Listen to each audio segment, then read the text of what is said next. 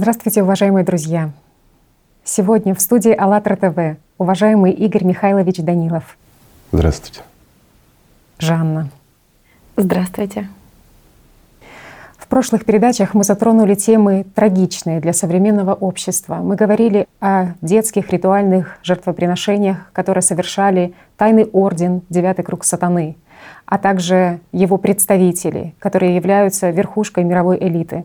Также мы поднимали темы о скрытом влиянии на массы людей, о материальности мыслей, о влиянии третьих лиц на судьбы людей — и интересно, что по результатам всех вот этих вот передач, которые были, люди прислали к нам очень много писем, в которых они выражают большую благодарность вам, Игорь Михайлович, потому что благодаря вот этим знаниям они начинают уже анализировать и понимать, а что же действительно происходит вокруг них, что происходит с обществом, в каком мире мы живем на самом деле, и что нужно делать, как нужно действовать для того, чтобы изменить ситуацию к лучшему.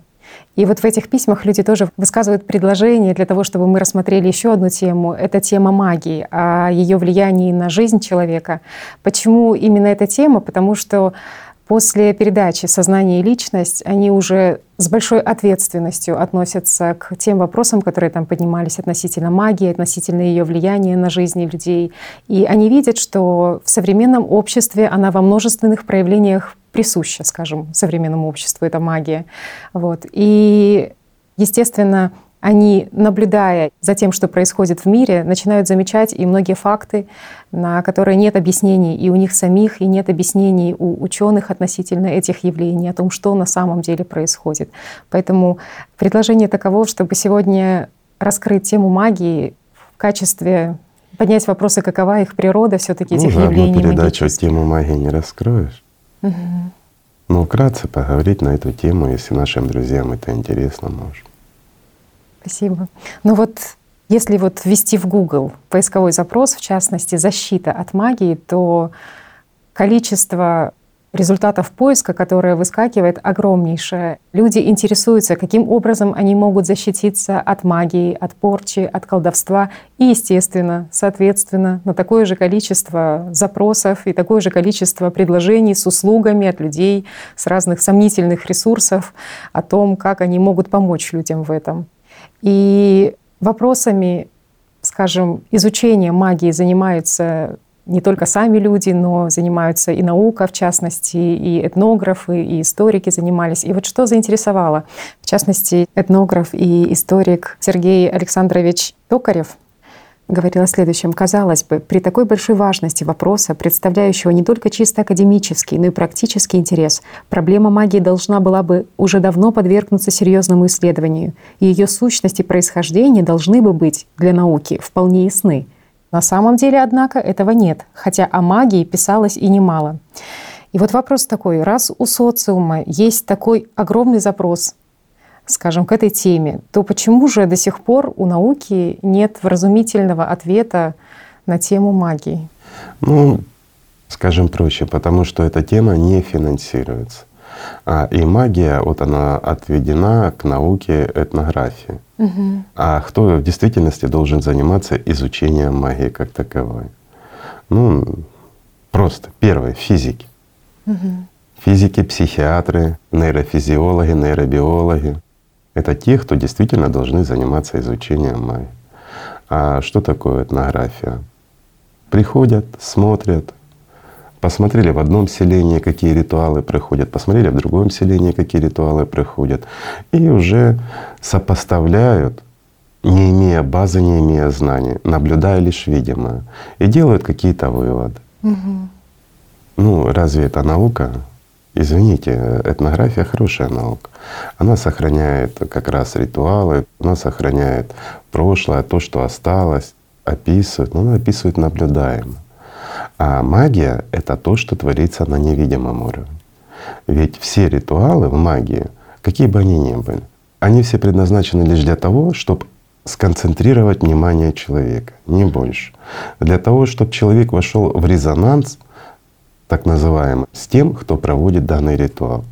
Ну или проще говоря, чтобы человек, который наблюдает магический ритуал, просто широко открыл свои ворота. И тогда бесы могут не только заходить, но и на телегах заезжать. Ну, вот для этого это все и проводится. И, скажем так, даже все религиозные обряды, они заимствованы у магии. Мгм. Ведь магия, она зародилась гораздо раньше, чем зародились религии. Это правда. Получается, что в современном обществе не изучается эта тема вообще магии? Нет. Никем? В современном обществе, если мы возьмем даже за прошлый век, да, то она изучалась не хуже, чем та же физика. Ну, я скажу, по количеству институтов не меньше занималась. Я, скажем так, Советский Союз занимался очень плотно. В начале своего становления, после революции, они тратили колоссальные деньги, и масса ученых занималась изучением как раз того, что мы называем сейчас магией. Экспедиции были, те же этнографы подключались. Ну и много сил, времени, человека ресурсов было вложено в изучение магии до последнего дня практически. Опять-таки, ну, всем известна такая организация, как АННРБ, да, которая, когда Гитлер пришел к власти, они это все уже на государственном уровне поняли. Это ведь масса институтов работала. Опять-таки над этой же проблемой. Ну и скажем, опять вот та же Америка или Соединенные Штаты Америки. Разве у них этому внимания не уделяли или не уделяют? А какая страна не уделяет внимания магии? Мгм. Очень многие. И вопросов закрытых очень много. Вопрос в другом. Почему это не афишируется? Почему результаты этих исследований, ну, они как бы не являются достоянием гласности, да? Мгм. Общество, оно не осведомлено о тех результатах, которых достигли вот эти институты. А ответ очень простой. Ты только что сказала о девятом круге. Мгм. Те, на кого они работают, или против кого они пытаются что-то найти. Они пытаются, опять-таки, вот как ты сказала, в поисковике в Гугле, как защититься от черной магии. И тут же масса магов, ну и шарлатанов, Да, разумеется, начинают предлагать всяческие магические обряды, амулеты защититься от магии. Ну, как-то забавно, да? То есть магия от магии защищаться. Подобным подобное устранять. М. Вот тут как раз есть такой вопрос по поводу белой и черной магии. Потому что вот белые маги, они утверждают, что черная магия, она всегда разрушительна, она деструктивна, за ней стоят демоны, темные силы. А вот белая магия это совершенно другое. Это то, зачем стоит сила Бога. И вот, ну, интерпретируя таким образом для своих клиентов, они как бы говорят, что за то, что они будут использовать эту белую магию в своей жизни, им ничего не будет. И плата же, конечно же, не производится, так как в черной магии, например, там э, плата, жертвоприношение, какие-то ритуальные вещи, когда человек потом всю жизнь расплачивается за то, что он ну, как бы навел порчу там, или какие-то совершил действия. А, а вот эти белые маги, вот как ты говоришь, они абсолютно безвозмездно, на волонтерской основе помогают людям. Так, да? Нет, конечно. А почему? Ну, они же говорят, что ничего не будет абсолютно бесплатно. Ну, Или они берут за это деньги или какие-то драгоценности, да? да. Вот на сегодняшний день я знаю только одну организацию, которая действительно честно, достойно, волонтеры абсолютно ни у кого ничего не берут, но делают очень много доброго и хорошего. Масса проектов, которые вряд ли какие институты потянут, а люди делают сами. В том числе и на поприще духовного развития также уделяется масса внимания и среди священнослужителей всех религий, скажем, которые входят в эту организацию, они пытаются своей пастью донести истину, не искажая, а наоборот исправляя те ошибки, которые были принесены от ума в их религии. И масса людей, которые не имеют отношения, казалось бы, ни к одной религии, но тем не менее, эти люди очень много делают для духовного развития людей. И организация — это «АЛЛАТРА». Разве не так? Так. Там, где действительно безвозмездно и чистого сердца люди друг другу помогают. А все вот эти вот сообщества, ну и другие, они безвозмездно ничего не делают. А теперь давай вернемся вот Мгм. берут деньги. А деньги разве это не эквивалент оплаты? Энергии. Ну, человек затратил время, затратил силы, чтобы заработать какие-то деньги. И вот эту свою силу, которую он потратил на то, чтобы заработать эти средства, он передает магам. Ну разве не так? Так. Вот интересно, Игорь Михайлович, вот многие люди думают, что они отдали там какие-то денежки свои, и они как бы решили, откупились от этого вопроса. Нет. Откупаются ли они от этого? Нет, конечно. Деньги это, ну, скажем, для тех, кто этим занимается. Это их труд, им тоже они люди, им хочется кушать, им надо что-то одеть, но и хочется просто как-то существовать в этом мире и просто безбедно существовать, скажем, поэтому они берут деньги. И на самом деле, если мы вот касаемся ценового вопроса, финансового, у настоящих магов ставки очень высоки и далеко не всем по карману. А шарлатаны те, да, те и по 50 долларов, и по 20 гривен, а особенно такие, как разводят целую сеть, когда у него, извините, свое СМИ под руками, он начинает плодить этих магов, дурить, А они там от интернет. 10 копеек, да, да, Бог знает каких сумм, лишь бы собрать с людей да побольше. А у настоящих магов таксы очень высокие. Они баснословны на самом деле и далеко не всем по карману. Но и результат другой. Если вот просто шарлатаны и аферисты, они на доверие работают, на плацебо. Как говорится, если что-то касается здоровья или еще чего-то ну, в области медицины. Поверил человек, помогло, потому что у человека есть механизм, который вот мы медики называем плацебо. Да? До сегодняшнего дня это не изучено, но на самом деле это перераспределение внимания на проблему. Человек вкладывает свое внимание в решение проблемы, или, как говорят, он верит в этот препарат. Если доктору удалось убедить пациента, то препарат помогает. Но также есть и другие, скажем, противоположные, когда доктор дает действительно лекарство, которое лечит эту проблему, но доктор сам где-то не верит или еще что-то и передает это неверие пациенту, и пациенту оно не помогает. Ну так устроены люди. А вот то, что касается, скажем, вот этих аферистов и шарлатанов от магии, ну, беды от них, слава Богу, большой нет. Их, конечно, очень много, но кроме как деньги заберут и надежды разрушат людям, они не приносят большой беды. А вот настоящие маги, они, конечно, берут плату непомерно высокую. И не только финансы. Самая большая плата — это та плата, которую платит человек за то, чтобы получить магическим путем здесь, в этой трехмерности, какой-то результат для себя. А результат, как всегда, материальный. Касательно это любви там, человеческой, приворожить кого-то или еще что-то, кого-то вернуть какой-то успех в работе, какой-то карьерный или финансовый вопрос, не имеет значения. То есть человек обращается к колдунам, к магам, белым, черным. Ну, это люди придумали, что они от имени там, исходя из своей религии, доминирующей в этом регионе, от имени представителей вот этих святых или пророков этой религии, они как бы совершают какое-то магическое действие. Или же они там используют священные писания или даже подставки под эти писания, что как будто они обладают какой-то вот силой, они эту силу используют. Да?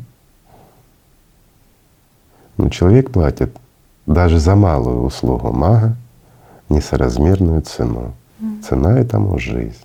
Он меняет свою жизнь на смерть для того, чтобы получить сиюминутный результат, который опять-таки ему ничего хорошего не даст. Что бы человек ни получил, он получит неудовлетворение, скажем так. Невозможно любовь человеческую приворожить. Привязанность, да. Ну, как зомби будет вот твоя вторая половина, вне зависимости кого-то тебе, мужчина, женщина. Но это что же все неустойчиво?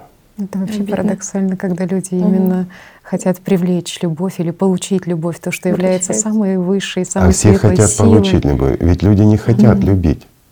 Они хотят, чтобы их любили. И они относятся опять-таки, вот мы к магии, магии, да, а как люди относятся к богам? Ну давайте вот просто глянем. Испокон веков, как они относились, да?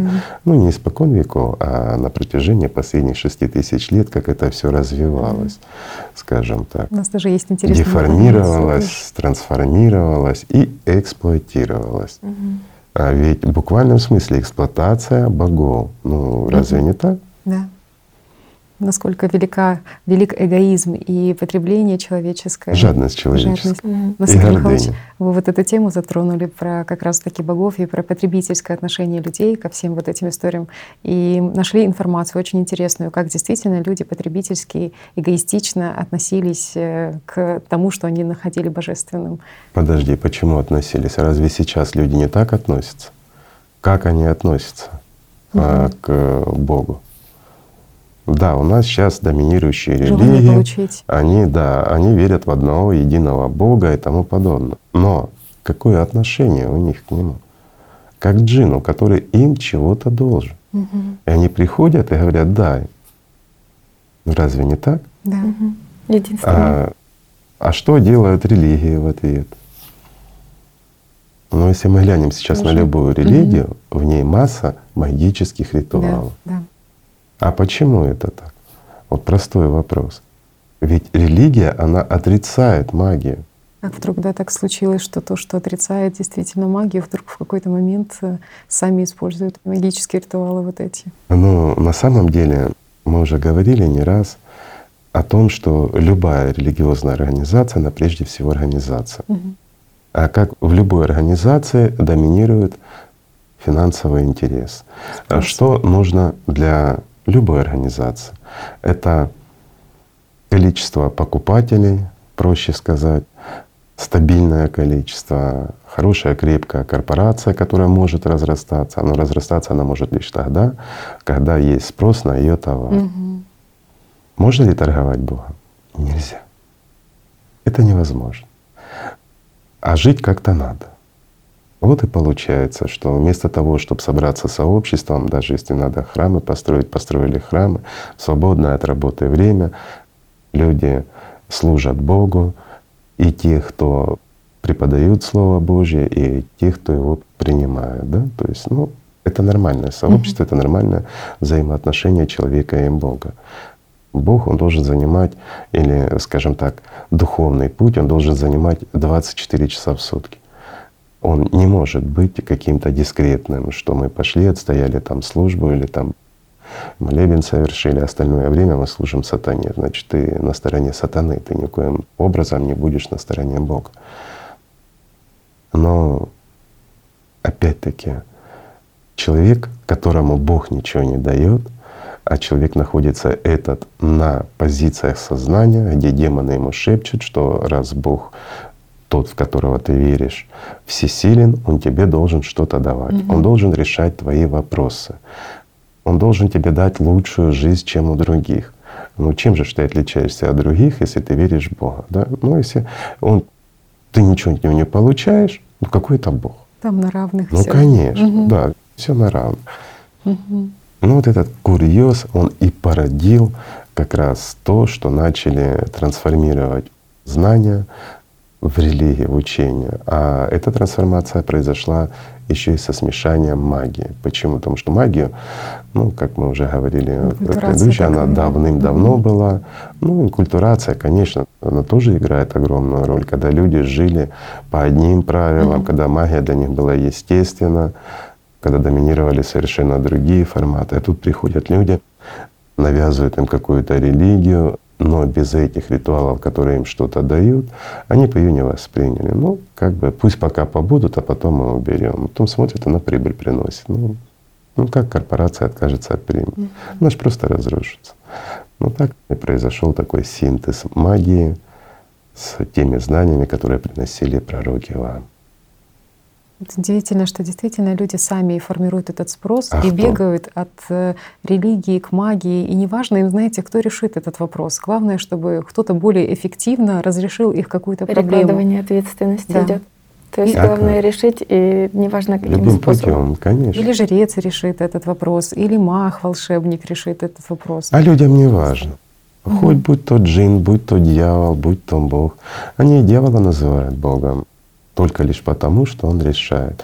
То есть от глубине в сознании человека есть отношение к Богу от именно как вот говорят, отец, заботящийся, любящий, который тебе все дает, за mm-hmm. тебя все делает. То есть, или проще говоря, Бог тот, кто тебе что-то дает, который тебя защищает, который тебе помогает и который решает все твои вопросы. Ну, такое вот ощущение у людей, что Бог им должен. Бог никому ничего не должен. Это люди должны Богу. Опять-таки Он им дал шанс на жизнь. Что может быть больше? Но жадность человеческая, гордыня, эгоизм, ну вот он все превращает в потребительство. Угу. Даже вот этот дар, они говорят, ну зачем мне дар на жизнь, если я сейчас не живу? Разве это жизнь? Вот посмотрите, как живет тот или та. Вот я тоже так хочу, а то и лучше. Вот если Бог меня любит, значит Он мне даст, если Он Бог. А если Он не Бог, Он мне не даст. Угу. Жажда, ненасытность человеческая. Вот еще, Игорь Михайлович, такой вопрос. Многие думают, что очень тяжело как бы, да, вот э, предать Бога, что чтобы подписать вот какой-то договор или совершить сделку с дьяволом, что это нужен какой-то особый ритуал, какие-то особые заклинания, жертвоприношения. Подписать да. договор крови. Да. То есть, ну, настолько ли сложно, скажем, людям перейти на другую сторону, на плохую сторону? Нужны ли все вот эти ритуальные процедуры для того, чтобы подписать договор, скажем, с дьяволом? Ну, давайте начнем с того, что что такое дьявол, угу. да? или что такое нечистая сила. Она материальна или нематериальна? Она тонко материальна. Угу. Значит, договор, который они могут вам предложить, он тоже будет из их мира. Угу. Значит, он не может быть материальным, и подписать ты его не сможешь. Ну, в сказках это вот навязывается. Угу. Ну, это же опять-таки это иносказательно все. На самом деле человек очень легко предает, и предают практически все Бога, а по много раз на день. легко, конечно, легко. Как только человек воспринял себя как часть сознания, которая ему диктует, начал служить тем демонам, забыв о своей сути, о своей природе, о своем чувственном восприятии. Как только человек забыл о любви Божией, ну, он уже подписал договор. Он отказался от жизни, и он принял судьбу смертную. Это его выбор. Да, тут идет такая недооценка того, что происходит, потому что ну, люди не понимают, что в каждом маленьком выборе, когда они действительно отказываются от материального и в пользу своего духовного развития, когда они делают шаг навстречу к Богу, они наоборот отворачиваются от Него. Таким самым действием они предотвращают вот эту вот работу верхушки, которую, как э, вы сегодня описывали, да, те, кто действительно стоит за этими всеми темными силами, да, за теми, кто управляет и магией, и людьми, и а вот простой вопрос.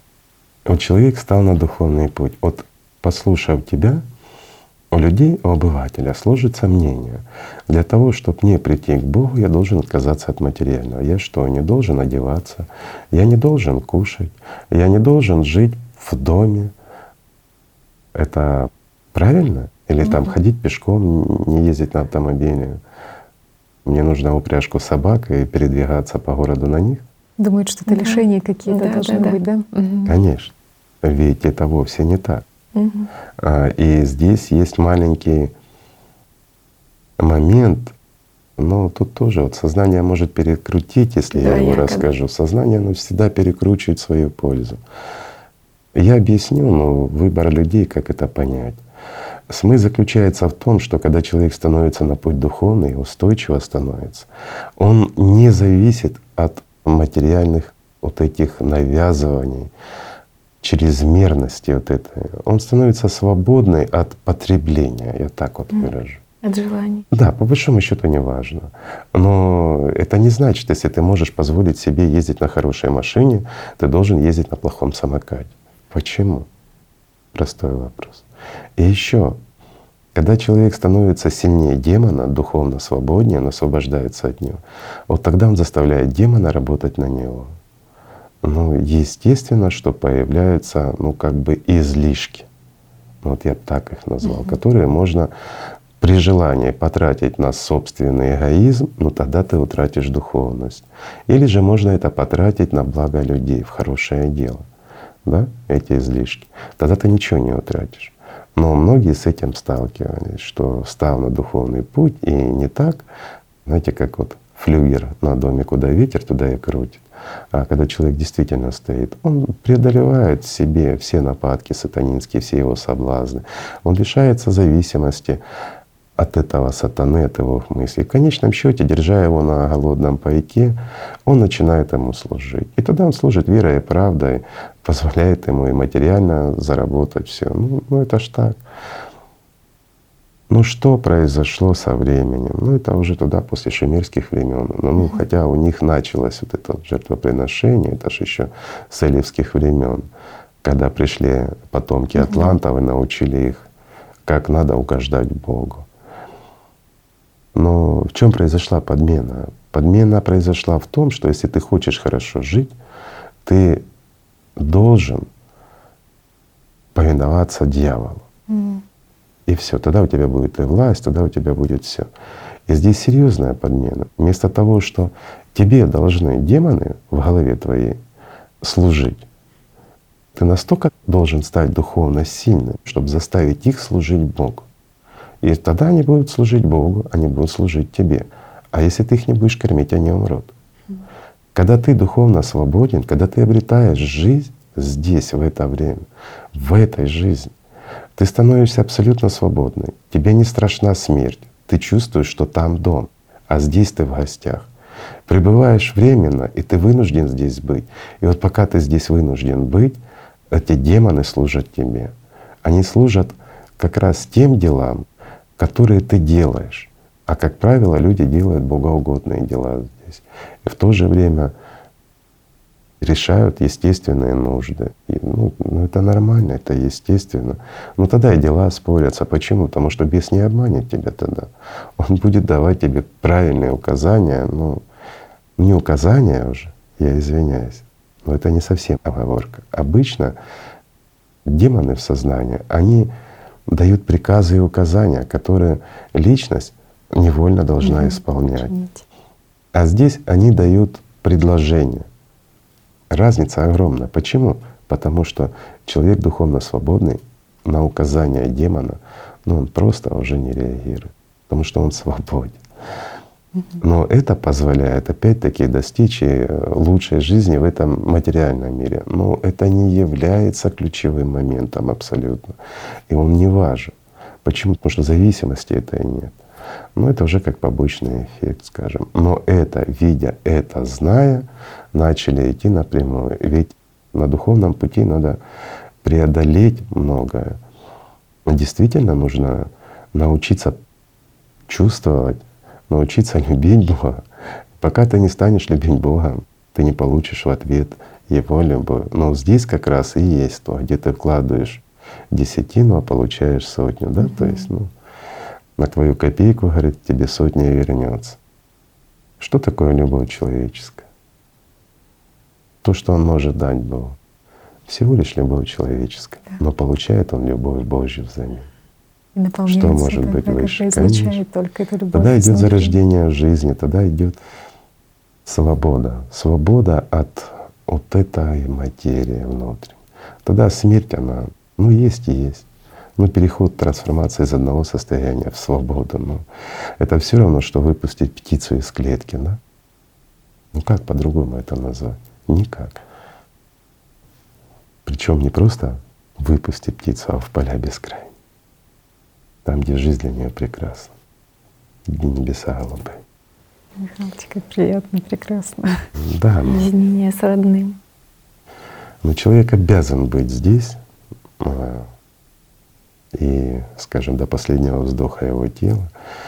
И опять-таки не просто быть эгоистом, заставлять, чтобы эти демоны служили исключительно ему с целью какой-то наживы, а он заставляет опять еще раз повторю служить Богу. Это значит Хотят они или не хотят, но они работают на общество, они работают на то, чтобы помочь другим людям, чтобы те также стали духовно свободнее от таких же бес. Вот в этом как раз и есть сила. Но здесь надо прикладывать усилия. На это нужно много, скажем так, стремлений, времени. Ну а по факту так сознание только рассказывает. Это очень легко, ребят. Но сознание говорит, служить Богу сложно. А вот договориться с демоном легко. Угу. Пришел к магу, попросил, и он тебе решил. Ждать, пока ну, там, на тебя кто-то будет работать. А тут вот человек же уже владеет, он же уже управляет своими. И вот смотрите, подмена. Духовно свободный человек, который действительно покорил этих демонов, и они служат миру духовному и людям. Или же, как сознание рассказывает, вот этот маг, он покорил демонов, и они ему служат. Может ли такое быть в области майи? Независимо, как бы они ни назывались, белые майи, черные, хоть серые в полосочку там, ну, действительность. Нет. Маги — это рабы как раз системы, рабы самих демонов. И человеческого у них уже одни желания, одна гордыня. Угу. И та навязанная как раз сознанием, или же демоны. Полагают, что не могут Поэтому, обмануть сатану, да, на да. самом деле. Сами обманываются. Невозможно его обмануть. Угу. Он же создатель всей лжи. Ну как ты его обманешь? Угу. Скажи, можно ли выиграть в шахматы у того, кто их создал? Может играть Попробуй. в поддавки, но Попробуй. в конечном счете. Да. Можно, если он этого захочет, угу. но не больше. Но зачем ему это нужно? А теперь, какая же плата у того, кто обратился к магам? Угу. За каким-то, не имеет значения, какое деяние. И почему это происходит угу. так? То есть человек пришел, он жаждет, ну, угу. давайте вот любой пример. А есть пример. Вот, кстати, вопрос, который задают как раз на форуме магам-экстрасенсам, которые обещают выполнить. И пишут вопрос. Вы написали о себе, что ваша основная направленность — это деструктивные воздействия. А не опасаетесь ли вы обраток и необратимых ударов по своей карме в связи с тем, что нарушаете естественное течение чьих-то жизней и судеб? И не будет ли вреда для обратившегося к вам с заказом человека? Не обрушится ли на него кара? Вот, ну, конечно, а ответ... что понимается под карой? А, в ответ они скажут, конечно, нет, все хорошо, с вами ничего не будет, потому да, что да. он на себя возьмет. Да. Это же бизнес. Да. Да. Что вам не придется Но отвечать. Дело в том, что мах, он уже заведомо мертвый. Mm-hmm. Если человек становится на тропу служения сатане, как же он может прийти в мир Господень? Простой вопрос. Он раб системы, он заведомо субличность. Но тот человек, который обращается к магам за гаданием там или еще что-то, вот ему, ему хочется там узнать, что будет, или ну угу. вот такой пример. Да. Вот, что людям хочется узнать, Хотят вот на нем будущее, на самом будущее. деле. Будущее, да. Хорошо. То есть, что такое просканение? Угу. Маг тот, он должен знать объект наблюдения, который хочет узнать человек. Угу. Ведь будущее, оно огромно. И даже, скажем, тот же Мах, он не сможет рассказать ее. Угу. Конкретно, вот человек хочет узнать, к примеру, что его ожидает в будущем. Угу. И есть ключевые моменты, которые, ну как вот, скажем, знаки на дорогах стоят по жизни или по человека. дороге этого человека. Угу. Да.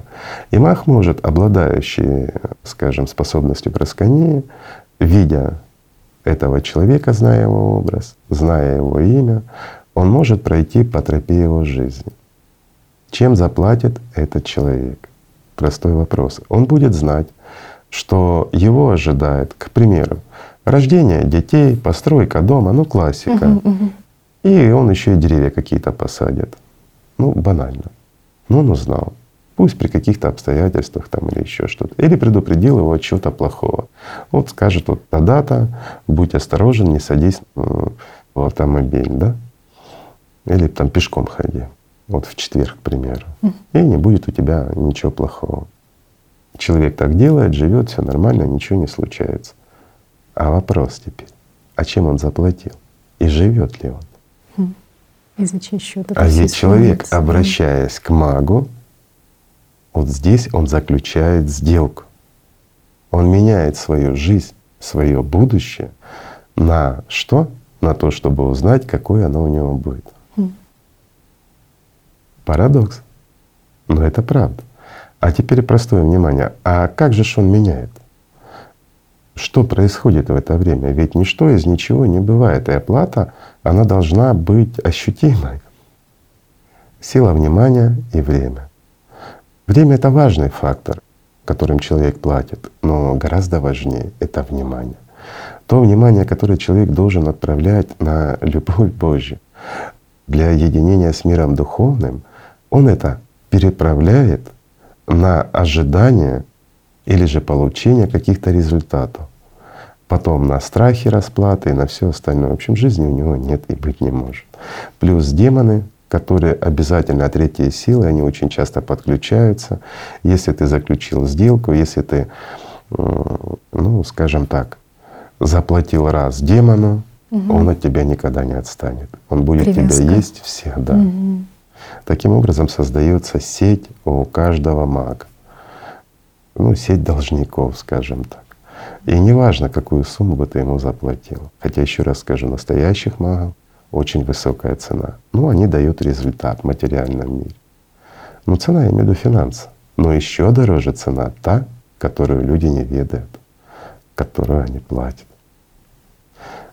То есть получается, что они платят и магу своей силой, своей жизненной энергией, и в том числе они сами же платят. реализуют Не просто жизненная энергия, программы. они платят жизнью. Жизнью за иллюзию. Конечно. А получают иллюзию. Потому что что бы он ни захотел, дом, любящую семью, еще что-то, да, но у него все будет, но оно будет временное, оно исчезнет, извините, как вода. Здесь и остается. Вот наберите в ладонь воды и вот так сделайте, и вы увидите, как она уйдет. Вот так и ваша жизнь, просто как вода. Она выскочит из ваших ладоней. Так и жизнь ваша. А что останется? Но человек не понимает, что такое текучесть времени. И вот это вот самое страшное. Хочется сиюминутно, сейчас. И вот э, еще одна большая проблема угу. ну, человека как в целом, потому что человек, который живет под управлением демонов, который диктует его сознание, навязывает желания, стремления, мода и все остальное. Ведь если мы начнем сейчас разбирать, на самом деле, я же говорю, магия это страшно. Почему? Простой пример. Мода — это угу. что? Навязывание. Образы навязанные, да? Навязанные образы, угу. которые человека едят. Ну, простой пример. Увидела ты на конта красивые кроссовки. Угу. Тебе также хочется, ты увидела и обратила внимание на них, что они красивые, они удобные, красивые, яркие. Потом ты видишь по телевизору или там в планшете, неважно, в интернете, где идет навязчивая реклама о том, что это новая модель, это супер модно, это так красиво. Потом какая-нибудь звезда опять-таки это подтверждает, дарит, хвастается, что купила себе такие модные редкие кроссовки. Ну тебе же захочется, он как человеку обыденному, да, обывателю. Я же себе такие хочу. Уподобиться той звезде, иметь такие кроссовки. А извини, ты что, босиком ходишь, что ли? Ну, во-первых, цена несуразная, потому что за бренд, за то, что там та звезда ходила, потому что ей денег дали за это. То есть вот здравомыслие, да, здравомыслие исчезает. А кто убивает здравомыслие? Демон в голове. И он заставляет желать и стремиться. Ну разве это не магия? Магия. А что такое духовная свобода? Это свобода от этих установок. Износилась обувь, смотришь, надо. Ты идешь и берешь то, что тебе удобно, то, что оно ну, прилично, да и все. Но у тебя нет привязки, ты за это не платишь ничем, кроме денег. Вот и все. А деньги тебе помогают заработать как раз вот эти демоны. Да. И тоже интересно, кто и формирует эту моду. Мы а когда-то говорили о девятом круге, когда ты видишь, как делается реклама и кем она делается, и, и для кто чего закладывает она делается. эти образы. Вот мы видишь, вот оно все пересекается и все путается. Поэтому раскрыть магию ну так просто не получится угу. за один день. Ну, поговорить, что-то вот объяснить попытаемся вам, друзья. Угу. Хотя опять-таки у каждого свое мнение, свой опыт жизненный. Вот многие могут сказать, вот о чем они говорят, сидят, да? Ведь у нас была ситуация, мы пошли к гадалке, она нам сказала, мы сделали так, и у нас все теперь хорошо и прекрасно. Ну, ну, ну бывает же таких случаев много. Какой ценой? Сейчас да, друзья мои. Ну мы поговорим потом, когда встретимся не здесь. Да. Вот тоже такая история прислала участница движения о том, что она, э, пребывая в Германии, встретила женщину, которая стояла на остановке и просто рыдала с ребенком. Оказывается, ее просто обманул друг, и она осталась, ну, как без э, крова над головой. Вот, и она согласилась ей помочь. Вот, и на следующий день, созваниваясь, уже э, прозвучал ответ, что эта женщина отошла от всего того, что с ней произошло, и уже собирается ехать коррегировать свою карму. То есть предложение поработать над собой, ну как бы рассказ о том, что, ну как бы, что не все потеряно, что все ну, в руках самого человека, что нужно просто правильно делать свой выбор. Они никак не повлияли на человека, но вот это вот то, что кто-то может помочь, вот то, что вы говорите. Переложить здесь ответственность да. на кого-то. Да, а, на кого извините, а кто в человеке, вот кто заставляет людей перекладывать свою ответственность на кого-то? Ведь это кругом начиная от формирования нашего общества, вот потребительский формат, мы об этом не раз говорили уже, от э, простых, банальных, вот как в данном случае, обращения к магам или корректорам там, кармы и тому угу. подобное, переложить ответственность на кого-то. Да. Не имеет значения, будь то маг, священнослужитель, будь то политик или еще кто-то. А почему это происходит? А вот тоже такой интересный момент. Почему что... они так хотят, чтобы да. решить чужие вопросы? Да. Совершенно угу. правильно. Но почему и кто заставляет человека не самому постигать что-то, не стремиться к свободе, а перекладывать ответственность на кого-то? Суфлер какой-то внутри да. Да, подсказывает. Еще такое, ну как э, явление, то, что человек не понимает, что свои проблемы, то, что он получил на сегодняшний день, ту ситуацию, которая дается ему, чтобы стать сильнее, он как бы рассматривает в ней вину кого-то за эту ситуацию. Mm-hmm. То есть обязательно, обязательно если кто-то виноват, значит кто-то может и помочь. То есть, ну, на чем очень играют как раз такие вот эти белые маги, что… Несмотря на всю сложность вопроса, есть те, кто могут ее легко решить. Да, да. да. Поэтому, если я не могу это решить вот просто вот по-человечески, значит, я обращаюсь к неким силам, которые придут и решат угу. этот вопрос, да? Угу. Ну, придут, решат. Только что толку от этого вопроса? Вот интересно, знают ли люди вообще откуда к ним приходят такие силы, потому что многие называют, угу. что я там позитивной магией занимаюсь, белой магией, но ведь люди же не понимают, откуда приходят эти силы. Как можно утверждать, что ты творишь добро, если ты не знаешь? Ну, лучше чистого сердца. Вот смотрите, это же все просто. Угу. Приходит человек, к примеру, к тому же магу и говорит, слушай, вот у меня проблема в бизнесе, мне надо ее решить. Он говорит, хорошо, Поставим свечку, там еще что-то сделаем, проведем там какой-то ритуал, и у тебя в бизнесе все наладится. Человек говорит, хорошо, и у него в бизнесе через время все налаживается. Этот, э, кто занимается магией белой, угу. он говорит, ну вот видите, я же ему не сломал бизнес, я ему помог его построить. Это хорошее дело или плохое? Ну гордыня какая у этого мага, что Хорошо. я лучше знаю, Заболел чем этот бизнесмен. Угу. Приходит э, к примеру, родители или родители с ребенком в больницу ставят серьезный диагноз, говорят, это трудно лечится, мы, ну как всегда, то есть это требует времени, или лечат ребенка, а он из одной болезни в другую, хроническое заболевание, наследственное заболевание. Ну, люди в отчаянии, это же дитя, угу. надо же как-то помочь. Приходит к белому магу. Тот проводит какой-то ритуал, говорит, вот возьми вот маг, вот наговоренный, то вот им посыпь ребенка или соль там ботиночки, пусть походит. И действительно ребенок начинает выздоравливать. Это плохое сделал мах или хорошее? Плохое. Вот если смотреть правде Чем в глаза. Раз, да. Э, Чем мало того, что он родители. сам уже заведомо да. труп. Родители которые подключились к нему mm-hmm. в паутину, они уже заведомо субличности, так еще и ребенка продали. Да. За что? За то, чтобы побыть с ним рядышком пару лет? За то, чтобы он потешил своей игрой, своим здоровьем? Ведь мы заботимся о здоровье своих детей, о физическом здоровье. А разве мы заботимся об их жизни? Мы делаем все от нас зависящее для того, чтобы человек, ну, наш ребенок, а прежде всего он человек. Для того, чтобы он был сытый, для того, чтобы он был здоровый, для того, чтобы он был умный, для того, чтобы он нашел хорошую работу или хороший бизнес создал, чтобы семью создал хорошую, чтобы нам внуков дал, нам внуков дал, да, хороших, и чтобы у них все было хорошо. Но заботимся мы о том, а сколько он будет существовать. Он войдет в вечность, а это самое важное. А почему сознание говорит, ну это ж опять-таки, это ж все сектантство, религия, это верующие. И вот как относится сознание? Даже у тех, кто ходит в церковь, верит, вот он верит, а другие это сектанты. Ну они ж вообще глупые. Или сектанты говорят, ну мы же здесь вот занимаемся чем? Мы же говорим о правде, мы говорим о Боге, а в религиях их вот священнослужители дурят. Они же там затюканные вообще. Ну, так вот друг на друга разделяя. Конечно, это то банальная манипуляция сатаны людьми. И в конечном счете выживает кто?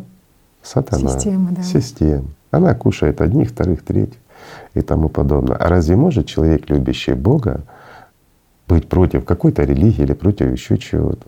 Даже против магии. Вот я простой вопрос задаю. Да это выбор людей. Как я могу кому-то запретить? Если человек хочет жить, он живет. Но если он не хочет жить, он не живет. Это его выбор. Это право, данное самим Богом. Разве может кто-то ему запретить? Нет. Если человеку нравится служить сатане, он служит. Ошибка. Ну, опять, в чем ошибка? В том, что человек выбрал смерть вместо жизни. Но это его право. Он распоряжается. Вот нет знания. А это уже наша проблема. Угу. Это уже не его проблема.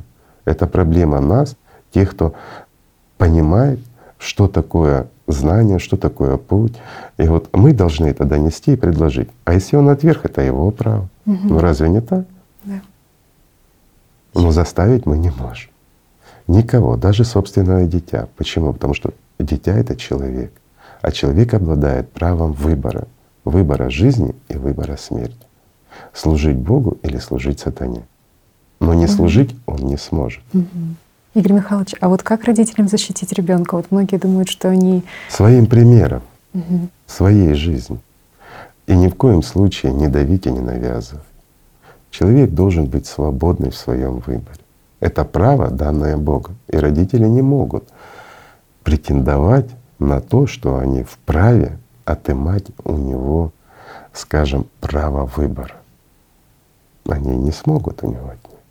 И сколько мы видим в истории примеров, когда у родителей священнослужителей дети угу. становятся на сторону служения сатане.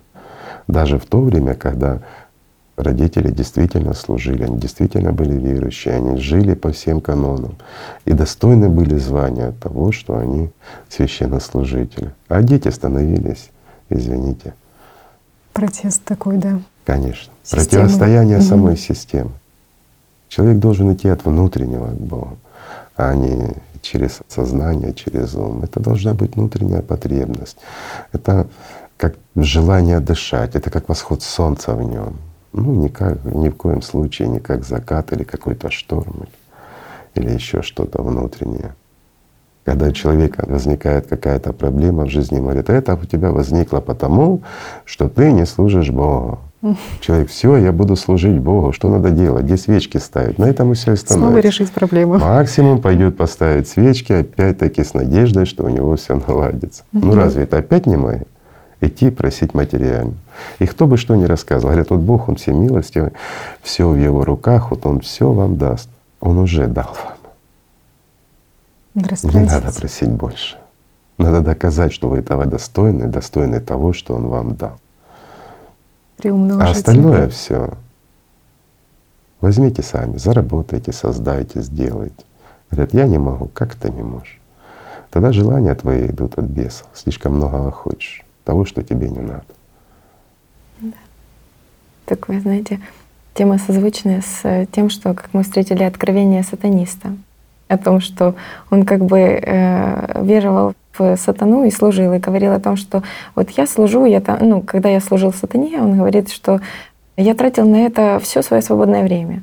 Но я посмотрела, как люди, которые веруют в Бога, что им сложно тратить время столько, сколько я тратил. Я не понимал, почему так происходит.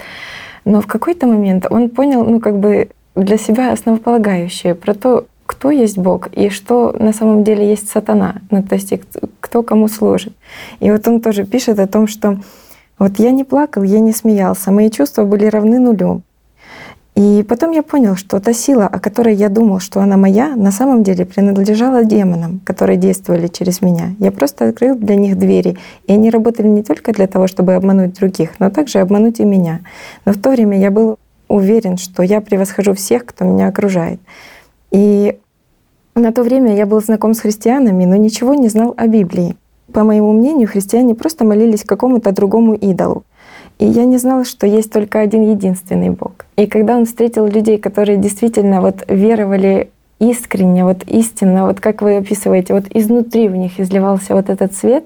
Которые чувствовали Бога, они просто верили, надеялись. Да, которые именно чувствовали, жили Богом. Которые жили внутренней аллатрой, любовью Божьей. Да. И он сказал, что я к таким людям даже приблизиться не смог. Я А понял, же что это сила, что это настоящее, что это свет, который Конечно. обжигает, что он к себе ничего злого не подпускает. Абсолютно правильно. Вот приведу простой пример. Почему мах не может подойти, ну так же, как и любой демон, вся нечисть, человеку духовно свободному. Потому что духовно свободный, он есть не что иное, как свеча во тьме. Вот простой пример. Можете провести эксперимент. Выключите свет, зажгите свечу. Вы увидите, что в помещении, в котором темно, стало светло. Ну, желательно это вечером делать, когда солнышко не светит. А, И возьмите с этой свечой, зайдите в соседнюю темную комнату. Что вы увидите? Что туда, в ту темноту, в которую вы идете со светом, там становится светло. А теперь попробуйте темноту поднести к свету. Получится ли у вас так? Вот и ответ, друзья мои. Банальная физика. Там, где любовь Божья, там нет места демону. Потому что любовь Божья — это свет, а демона — это тьма. Все очень просто. Вот Жанночка тоже сказала про то, что как раз-таки этот человек унил себя выше всех. И интересно, что в Святых Писаниях тоже, когда встречаешь и читаешь отечники святых отцов, то ты понимаешь, что как раз-таки магии, они и вот этих сверхъестественных проявлений не опасались больше всего. И они даже молились о том, чтобы они побыстрее исчезли, вообще вот эти проявления магические, потому что, чтобы не впасть в гордость. Ну гордыню. почему? Потому что опять-таки, когда человек стоит на духовном пути, вот когда святые отцы проходили вот этот путь, да, действительно, и мы берем не тех, кого канонизировали там по блату и тому подобное, потому что они много паствы привели и много фокусов показывали, а настоящих святых отцов. А ведь у них открывались эти дары и возможности, потому что дьявол, он есть никто иной, как соблазнитель. И вот когда те демоны или то, что мы называем сознанием, начинают служить человеку, у него начинают проявляться вот эти способности, которых, как утверждает современная наука, нет. Но в то же время та же наука очень, скажем, изучает серьезно их. это изучает, да. Мы уже об этом говорили. Так вот, вот эти способности и вот эти явления начинают проявляться и очень активно. И здесь весь феномен заключается в том, что если человек начинает ими пользоваться, ну как же? Я ж верю в Бога, я Его люблю, я Его чувствую, Он мне дал силу. Как же я могу не использовать эту силу во благо людей? И он становится кем?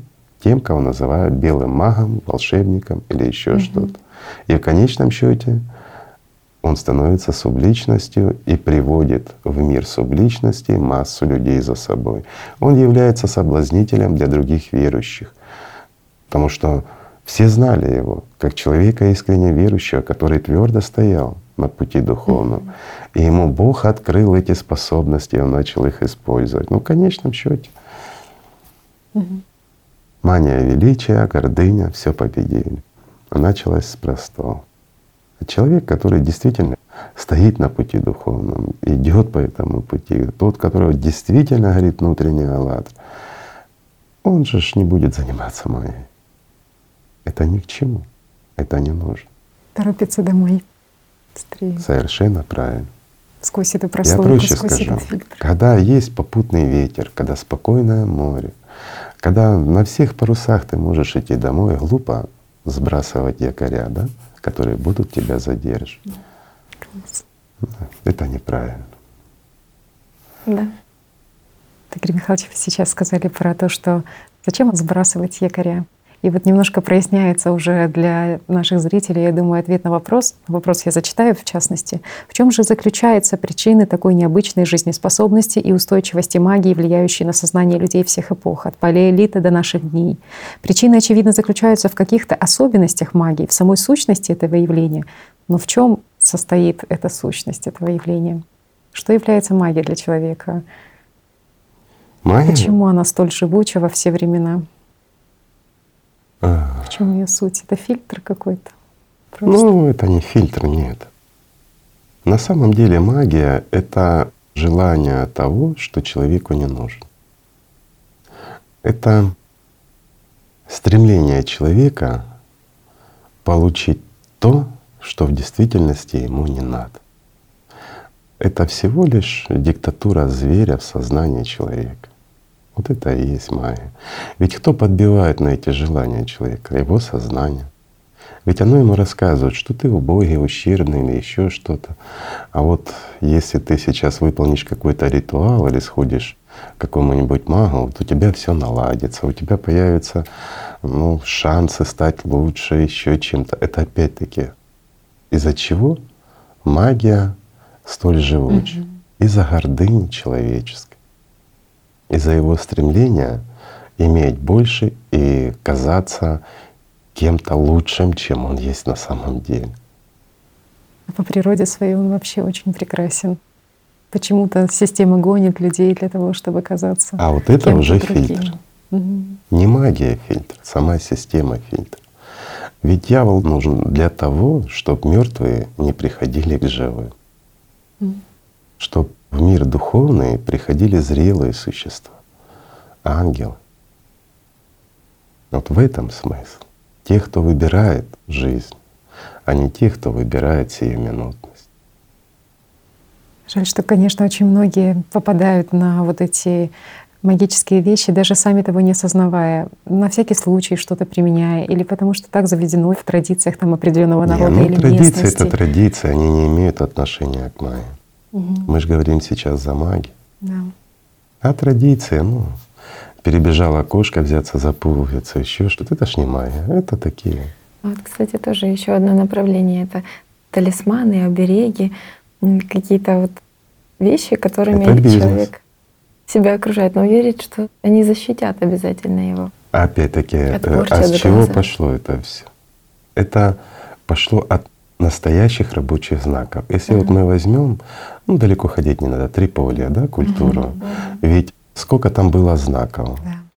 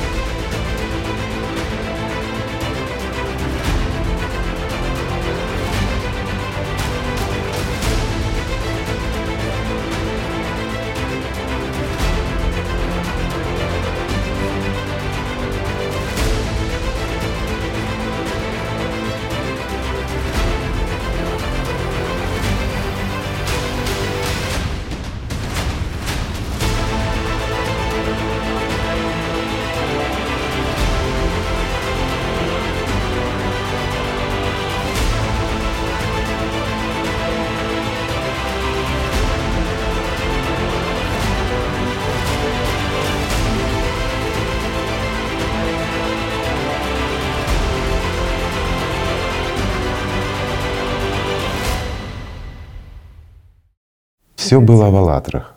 И на печи, и на доме, и перед домом. Почему? Потому что, чтобы как раз а мы берем времена, это 7-6 тысяч лет назад. Время, когда как раз система набирала свою силу, когда она начинала самоутверждаться в этом мире. После стольких лет загнания Люцифера под камень, он начал с оттуда вылазить. И вот его как раз проявления в этом мире люди духовные начинали чувствовать.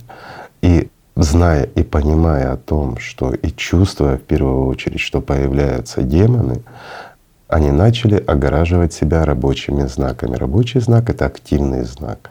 А ничто так не отгоняет демона, как свет. Поэтому вот они вот этими светоносными знаками все и покрывали. Угу. Даже сами города, и жилища, да, вот и все, и сами города даже, даже строились, угу. как, конечно, Полые, для того, круглые. Да. конечно, для того, чтобы вот вся эта нечисть их обходила и отходила. Но это же была не магия, это как раз то, что отгоняет ну, свеча в темноте. Это не магия, угу. это физика. Интересно. А рабочий знак это тоже физика.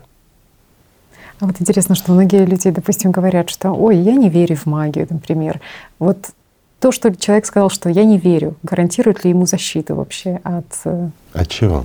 От э, порчи, скажем, от сглазов, от влияния на него третьих сил. Всего лишь не верю.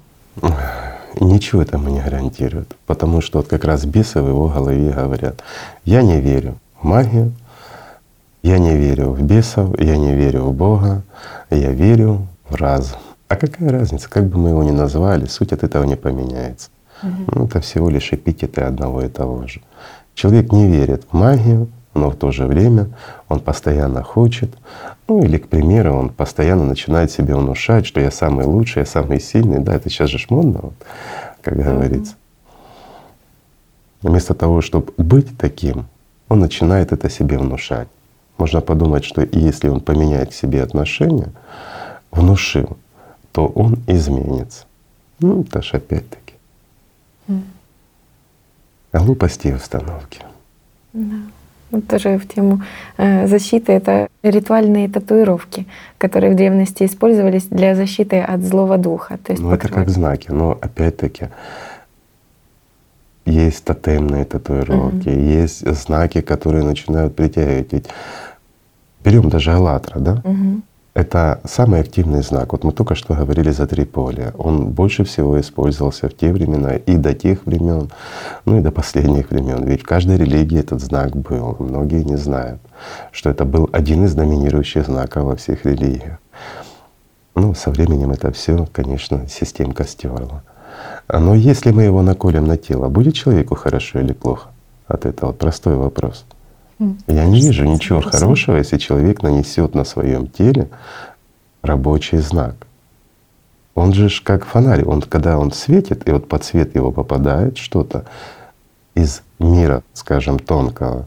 И вот то, что нехорошее, ну, весьма активные, скажем, сущности, они не могут находиться в этом излучении. Это физика, они должны изменить, потому что эти вибрации, они ну, крайне неприятны. А есть такое понятие физики, как обратная волна. Если человек на себя это нанесет, он будет как раз с точностью да наоборот. Разве это хорошо? Простой вопрос. Ну да, тут вспомнился, конечно, более такой материальный пример про то, как использовались татуировки в Третьем рейхе. И плохие знаки, те и же в Третьем знаки, рейхе, да. и спирали Обратная спираль, обратная свастика. свастики тоже. Ну это все сказывается, mm, да. да. Так же, как и были племена, которые а, извините, зверей, mm. черепа и все остальное. То есть агрессивный mm-hmm. знак, mm-hmm. он воля-неволя, человек его будет постоянно видеть, и он будет ну, менять маски на человеке, он должен соответствовать. И сознанием будет рассказывать, ну если у тебя там леопард наколотый в оскале, значит, ты тоже должен быть такой. Ну, Баловство все. В общем, засушенный перчик чили. Куриная лапка на лобовом стекле. Да, это всего лишь эффект плацебо. Эффект Такой. плацебо, да. Ну, оно ж работает. Угу. И, ну, если человек, извините, куриную лапку вешает с целью отгонять злых духов в автомобиле, мух привлечет точно. Знаете, где надо вешать эту куриную лапку? В голове, чтобы мысли глупые не лезли момент такой. Еще Игорь Михайлович тоже такая тема а, магии слова, ее так называют, потому mm-hmm. что тоже вот и исследователи, и этнографы, изучая и древние религии, изучая и религии, которые сейчас, и древние народы говорили о том, что большинство ритуалов строилось э, с определенного рода заклинаниями. Другие говорят, да нет же, там были и немые ритуалы, где важны были именно действия, а не ритуалы. И вот у них возникает такой спор, а все таки что первостепеннее, что важнее? Может быть, слово влияет, а может быть, влияет действие? Что? Ничего не важно. А может быть, место еще то, что не с перекрестками, вот эти заклинания, выйди на перекресток. Угу. Вот Перекресток, он играет определенную роль, но mm-hmm. это оживленный перекресток, где много людей двигается в одну или в другую сторону, скажем так. Особенно если это э, вот перекресток оживленных дорог. Mm-hmm. Ну, здесь играет. Почему поток людей? Ну, это mm-hmm. как своего рода реки, mm-hmm. реки энергии, где живут эти демоны. С ними там проще mm-hmm. договориться. Mm-hmm. Всего лишь навсего. Вот если мы посмотрим на дороги, есть места, на которых постоянно случаются аварии. Да. Почему? Ну, ну, геомагнитная зона, там расположение такое, где обратное течение образуется. Но это лишь на тех дорогах, где активное движение. Поток людей, поток энергии, какая-то аномалия, какой-то тупичок, где могут находиться, ну, скажем, хищники. Угу. Ну, достаточно поставить знак «АЛЛАТРА» и порядочки наводятся, э, скажем, на той же То есть в таком варианте знаки будут работать, да, на позитив, на созидание? Будут работать, да, знаки будут работать. Но магия сама по себе, вот мы что важнее, mm. ритуал или слово? слово? Ни ритуал, ни слово вот магии не важен. Важно вложение внимания. Вот это важно, куда вкладывается энергия жизни. Если она вкладывается в определенное действие, оно свершается. Но опять-таки, если мах свершает, сам вот настоящий мах, да, угу. ведь он выполняет практически ту же медитативную практику. Угу. Я имею в виду настоящий мах, а не баловство.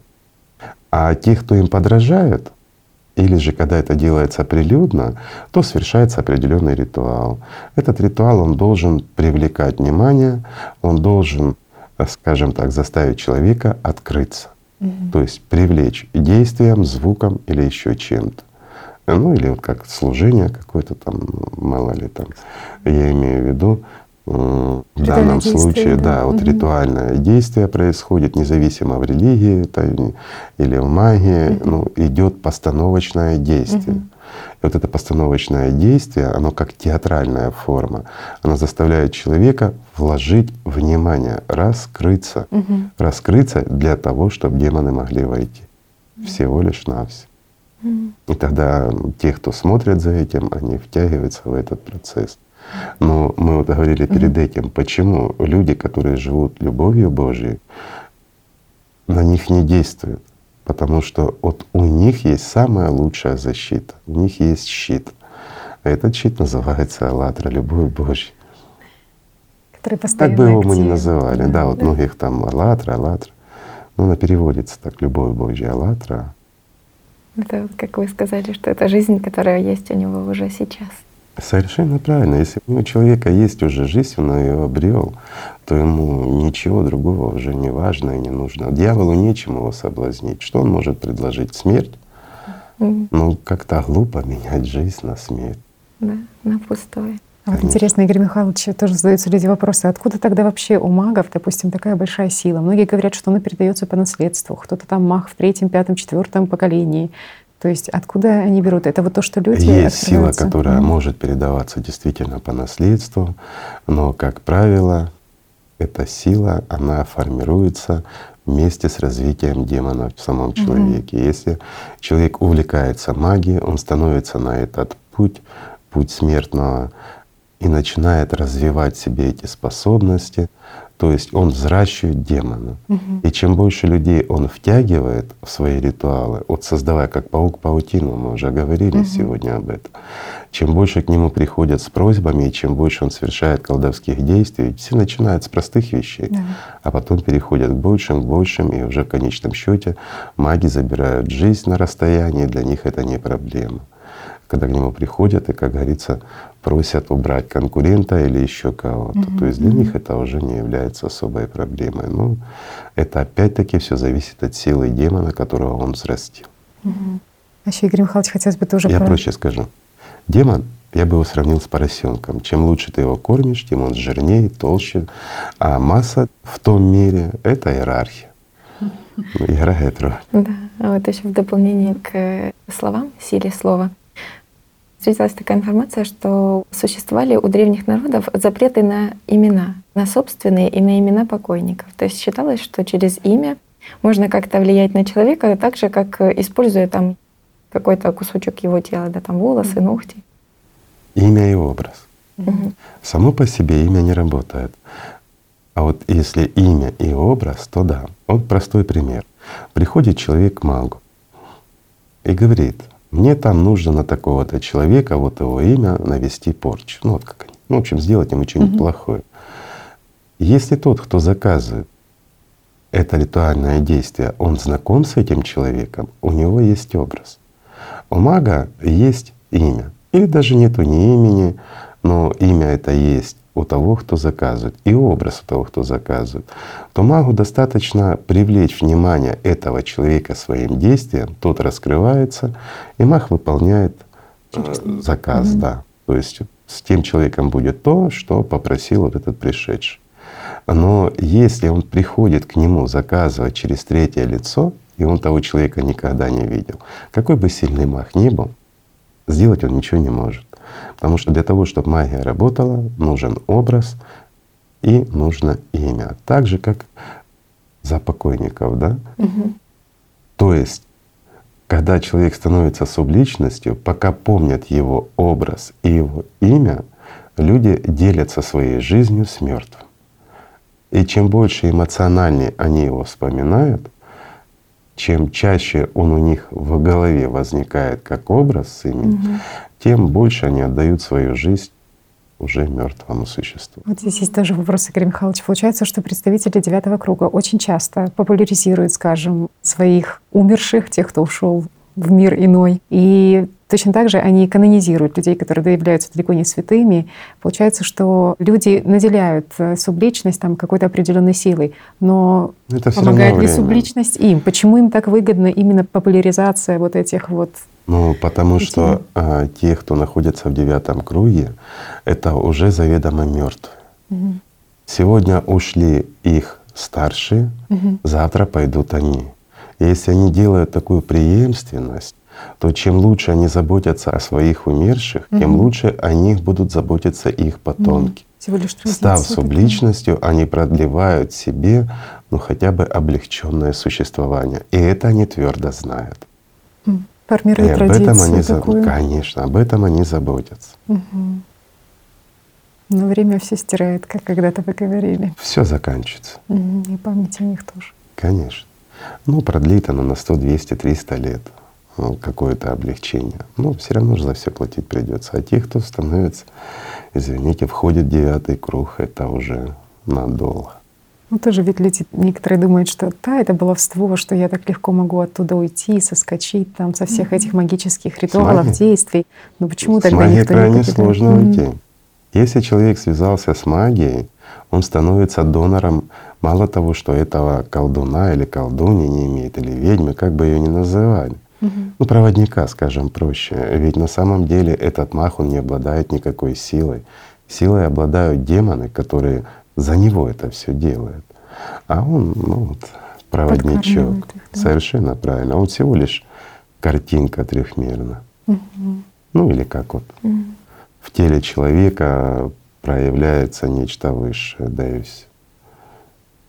Ну а здесь, ну хотя тоже, если вот брать, демоны, они существуют длительное время, больше, чем люди, обладают большей силой. И для людей они могут быть также высшими существами по сравнению с человеком. Ну, можно и так сказать. Mm-hmm. Еще тоже вопрос вспомнился от людей. Они говорят, что наверняка для того, чтобы противодействовать, скажем, системе или вот всем этим магам, и колдунам, что нужно быть кем-то, что нужно обладать определенной силой, что нужно быть там священником, экзорцистом, или нужно быть гелиаром, у которого есть знания, что просто будучи хорошим человеком, можно ли противостоять им в дне? Как может каждый человек противостоять в дне системе и магии? Не предавать Бога и жить любовью Божьей. Любить Бога. И все будет хорошо. Нет лучше защиты от демонов, от черной магии, чем «АЛЛАТРА». В данном случае, повторяюсь, «АЛЛАТРА» — это любовь Божья. Живите ей. И тогда вам ну, не страшны никакие демоны. Ибо это то, что дает жизнь. И жизнь дает вечно. Тажик Михайлович, хотелось бы продолжить еще такую тему, коснуться тему взгляда. Ведь глаза могут излучать как любовь, так и существуют другие поверья в народе, когда… Глаза на самом деле, они отображают взгляд. внутреннюю составляющую самого человека. Если человек пустой внутри, то и глаза такие. Если человек горит огнем, если в нем светится любовь Божья, огонек, этот свет, это, то и глазки светятся. Это нормально. Трудно сейчас, конечно, задавать вопрос про дурной взгляд и темы касаться этой магии, но все-таки озвучу ее. Действительно ли существуют люди, которые могут, ну, скажем, силой взгляда наносить вред э, другим людям? Или... Могут и людям, и животным, mm-hmm. и тому подобное. Люди, обладающие ну, чрезмерной силой своего внимания. А сила, она и есть сила. Просто неправильное ее использование, она может наносить вред, даже без злого умысла. Угу. Человек может быть просто прекрасный по своей составляющей, угу. а вот взгляд у него может быть разрушительный. Угу. возможно. Бывает. И еще тоже такая тема, что люди чувствуют на себе взгляды других людей. И говорят, что ну, в народе это говорили, что щеки там горят или уши горят, что проводились даже исследования о том, как э, люди чувствуют на себе взор другого человека. И взор другого человека, угу. и когда о нем вспоминают, а, особенно сложение внимания, человек это может чувствовать. Ну, ответы есть вот в этой книге в «АЛЛАТРе». Угу. Это работа конструкции, работа сущности и тому подобное. Испокон веков это все знали, испокон веков это все использовали.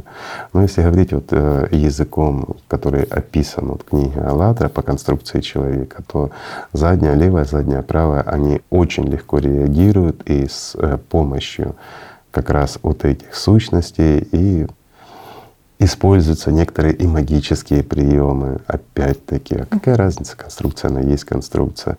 И э, с помощью их люди и чувствуют, и передают что-то, ну вот как смс по современным гаджетам. Вспоминая кого-то, человек начинает чувствовать, что о нем вспоминают. Да. Конечно, это есть. Это же банальная физика. Да, причем называют тоже, что именно как раз-таки вот эта область затылка и ощущается людьми, когда на них пристально смотрят с определенной. Да. Ну это если на них прямо смотрят. Угу. То есть здесь подразумевается, когда а, человек находится впереди, сзади кто-то смотрит, и человек может чувствовать этот угу. взгляд. Это если вкладывается внимание. Но данное внимание должно вкладываться с каким-то желанием. Извините, или с похотью, или с причинением вреда. А если просто рассматривать прическу, человек этого не почувствует. Здесь должны задействоваться какие-то силы, энергозатратные mm должно быть.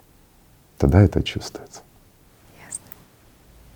Да, вот у нас есть еще одна тема по поводу почитания Святой Смерти, Санта Муэрте. mm И эта религия, она набирает сейчас ну, как популярности. И берет тем, что святая смерть не требует отказа от прежнего образа жизни. То есть в ней очень много таких э, представителей, как э, там, проститутки, да, да там какие-то да. наркоманы. Есть не нужно менять образ жизни. Образ жизни, да, людям. что как бы ни от чего не отказываясь, человек получает как бы покровительство и защиту как раз вот этой вот святой смерти. Это религия субличности. Угу. Да. И она направлена на то, чтобы человек формирует как бы еще будучи живым, угу. свою послесмертную судьбу, скажем, крайне отрицательную. Но у них развито почитание и вспоминание мертвых. Угу, угу. И вот они из поколения в поколение, они помнят угу. и образы, и имена и тому подобное. Вот они общаются, часто призывают, то есть кормят субличности. Почему это развилось? Вот простой вопрос.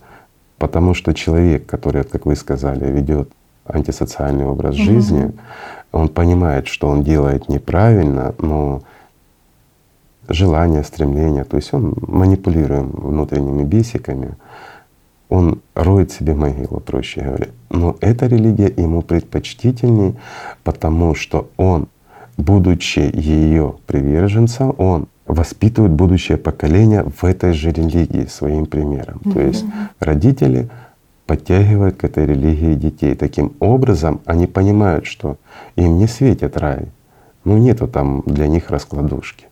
И все-таки им придется вот в аду находиться в каком-нибудь там вариться котелке, да, так вот для того, чтобы их иногда с оттуда вытаскивали, с этого угу. котла, да, и в холодную прохладную воду, вот надо, чтобы кто-то это проплачивал, потому что слуга платна. Угу. И вот детям будут проплачивать им такие минуты покоя, скажем так.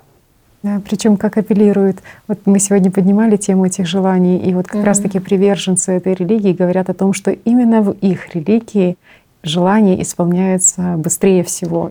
Ну, ну естественно, других. потому что их религия — это сплошная магия, Почему это да? забота о мертвых и формирование и заведомо живого, заведомо мертвое. То есть, ну, ну да, еще то, что сама смерть имеет власть над всеми в этом мире, что никто еще. Любое тело умрет. Угу.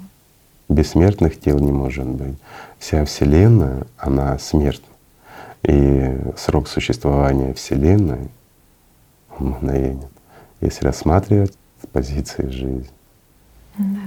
И вот тоже что интересно, что все вот эти религии, так или иначе, многие религии, они ориентированы на будущее и ориентированы на обещание людям о том, что они что-то получат в будущем. И люди, когда занимаются магией, хотят узнать о будущем. О будущем. Угу. А вот почему? Потому что человек, э, который находится под управлением, опять-таки, сознания и манипулируемым, он всегда слышит от сознания одно — завтра тебе будет лучше. И человек всегда стремится создать свое лучшее завтра. Он не живет сейчас, он живет надеждой на завтра. А завтра оно ж как горизонт. Будет ли оно когда-нибудь? Не будет, никогда. Потому что завтра ты будешь ждать завтра. И это до бесконечности, пока не станешь субличностью и не поймешь, что надо было жить сейчас. А что дает свобода? Духовная свобода. Как раз истинное служение Богу. Оно дает сейчас, сегодня, здесь а все остальное дает надежду на завтра. Демон не может дать жизнь сейчас, просто не может. Он создает такой горизонт. Вот дойдешь до горизонта, и вот за ним тебя ждет прекрасное будущее. Ты будешь тем, чем хочешь, и будешь обладать всем, чем захочешь. Ну, попробуйте дойти до горизонта, друзья мои. Доплыть, дойти, долететь. Это нереально. Правда, Также и обрести счастье от сатаны. Это невозможно. Действительно, люди, которые живут в настоящем и жизнью вот этой внутренней, имеют, скажем, вот это сейчас и вечность здесь и сейчас, вряд ли их интересует будущее какое-то, которое Оно им не надо. системе, да. Оно им не надо, им нужна надежда. Угу. И они живут надеждой. Но вместо того, чтобы действительно стать счастливым и жить, люди надеются на то, что когда-то им это будет. И они строят опять-таки свои желания и свое счастье, оно у них образуется с материального, ну, с каких-то банальных шаблонов, которые навязаны всем, скажем. Опять-таки мы упираемся во что? Банально. Быть кем-то, иметь что-то и ни за что не отвечать. Такого не бывает. Вот уже, Игорь Михайлович, очень многие люди хотели бы, понимают, что есть что-то большее, чем тело, что есть... Э, некоторые полагают, что только мир тонких энергий и далее нет ничего. Но ну, в этом подождите. стремлении... Если есть мир тонких энергий, угу. то есть то, что его формирует. Все просто.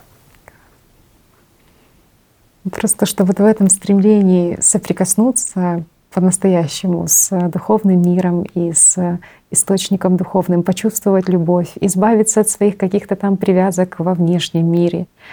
Они прибегают, ну вот в частности есть э, ритуалы айоаска, которые распространены в Латинской Америке, в Перу, это даже в некоторых религиях становится, в некоторых странах это даже достояние такое национальное. По сути, это такие галлюциногенные средства, галлюциногенные растения, и люди едут за 3-9 земель, за несколько тысяч километров прилетают для того, чтобы... Получить этот ритуал, опыт, чтобы вот освободиться этот. от собственных проблем, чтобы то, что они накопили снова-таки своим выбором избавиться от этого сиюминутно. Причем реально тратится на это колоссальное количество времени, средств угу. и передвижение с одного конца Земли на другой. Чтобы получить очередную иллюзию. Да, да? чтобы получить. А что происходит угу. и что привлекательно в этом? Угу. Опять-таки, это токсин, который действует на нейронную группу угу. головного мозга, подчеркиваю.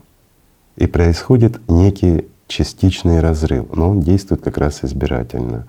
Получается, что происходит не полный разрыв, а частичный разрыв личности и первичного сознания. И вот здесь на уровне и личности он получает некую свободу от вторичного сознания, от первичного. И он также получает это все визуально на уровне первичного сознания. Mm для него мир меняется. И он получает такую вот, вот иллюзию некой свободы, что мир не такой, как есть. Угу. Ну, в зависимости от правильно подобранных препаратов, которые они принимают, человек даже может перейти и в четвертое измерение и воспринять его на уровне личности. Угу. И такое бывает. Причем по обратной связи эта информация может дойти до первичного сознания. И тогда, когда он приходит в нормальное состояние, он помнит все до мельчайших деталей. Это для них кажется ценнейший опыт получения жизни. Им кажется, что они становятся духовными, что они все понимают, что они все знают. Ну, конечно. Вы сказали, что ну, всего лишь четвертое измерение. Всего лишь четвертое, да. Получается, употребляют такие психотропные препараты, галлюцинации. Не всегда они туда попадают. Далеко не всегда. Это те, кому повезет, и правильно это все подобрано и сделано с опыта. Тогда человек становится чуть ли не рабом этого направления. Почему? Потому что то, что он пережил и испытал, его невозможно сравнить с тем, что человек испытывает в этой трехмерности. Но даже если произошла какая-то ошибка, и это действует просто как галлюциноген, да, но при определенной свободе плюс галлюцинации, но человек тоже впадает в шок потому что у него настолько свободное вот это мышление, mm-hmm. настолько он воспринимает мир целостно. Вот человек обычно воспринимает мир под углом зрения. Mm-hmm. То есть вот что мы видим, дальше, если мы что-то слышим, у нас отключается здесь, переключается сюда. То есть куда мы вкладываем внимание, что на первичное сознание дало, куда мы вложили внимание, mm-hmm. то мы воспринимаем. И мы воспринимаем мир, ну, как бы урывками. А здесь человек его воспринимает на 360 градусов. Вот как шар, он его все чувствует, он ну, это банально, ну, все скажем понимает. так, правильно выполненная медитация. Медитация, подчеркиваю, это не духовная практика, это работа сознания над сознанием, дает еще больший эффект. Но к медитативной практике же надо прийти, надо многое пройти, надо потратить время. А здесь кушал или выпил настоечки, и у тебя начались галлюцинации. Но там тоже есть э, маленький нюанс. Когда человек воспринимает образы трехмерные, то это простая галлюцинация. Четвертое измерение меняются эти образы. Но те, кто вот, даже испытывал эти угу. практики, он понимает, о чем я говорю. Это мир уже измененный. И он не такой. Но он действительно есть. Ну а как, как его может мир не быть? Калейдоскоп красок. Конечно. Грубо материальный мир — это шесть измерений. Это считается грубо материальный мир. То есть это там, где властвуют демоны, там, где есть власть сатаны. Как говорится, в шестом измерении зарождается все, что мы видим здесь трехмерность. И убывает во втором уже. Вот это вообще, конечно, очень интересно. То есть получается, что вы сказали, что даже для того, чтобы в четвертое измерение попасть, это очень редчайший случай. То есть получается, люди да. получают Но весь этот создаются опыт. легенды, угу. к которым они стремятся. То есть, но то, что видят люди, это по-прежнему третье измерение? Чаще всего, да.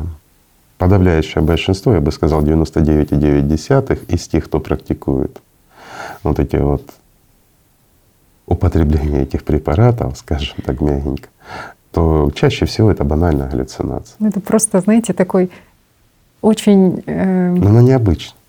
Ну, это просто развод такой от системы, потому что что закрыть Буквально глаза, что открыть глаза, посмотреть на окружающий мир, картинки. Так вот. Что Вот смотри, вот ты закрыла глаза, у тебя мир исчез.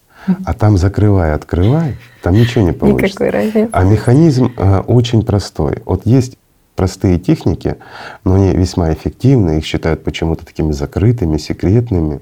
Как раз вот те сверхсекретные институты, о которых мы упоминали, которые занимаются изучением магии, вот они воспитывают так называемых слиперов. Я думаю, многие слышали.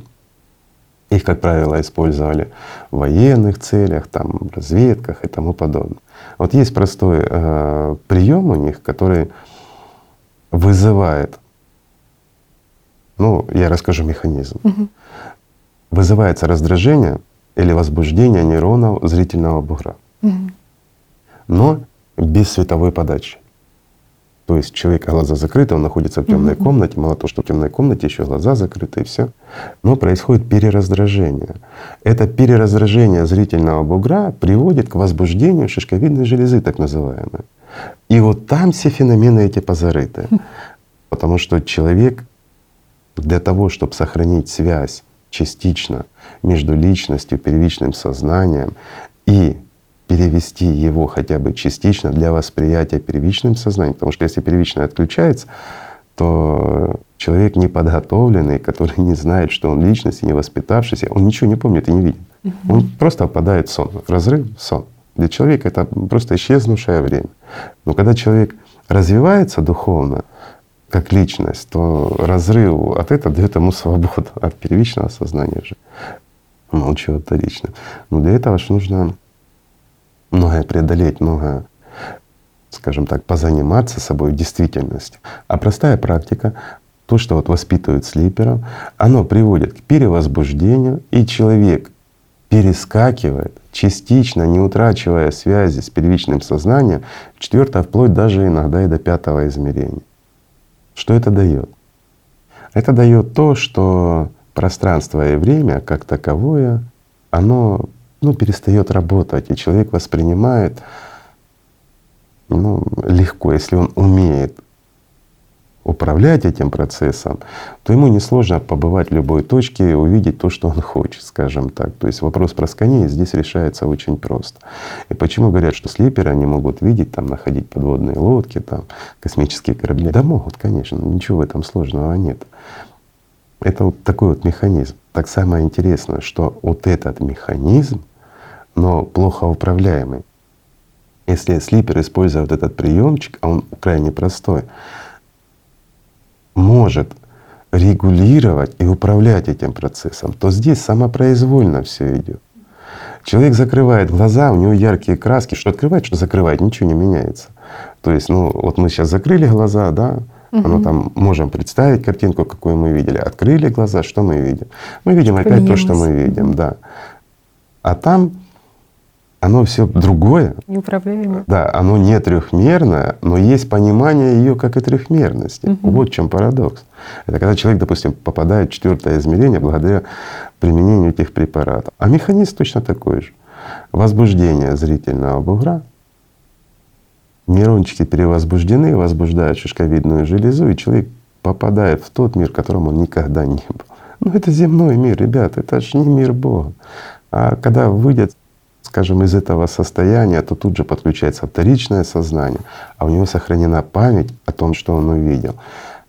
И ну, человек в шоке, а еще вторичное сознание начинает рассказывать, ты же побывал в мире Бога, это ж вообще все существует, все, теперь магия для тебя — это самое основное. Он же, он же ж не идет по духовному пути. Вот такие люди. Ну, что всех сворачивают как раз в сторону субличности. Вот эти все эксперименты.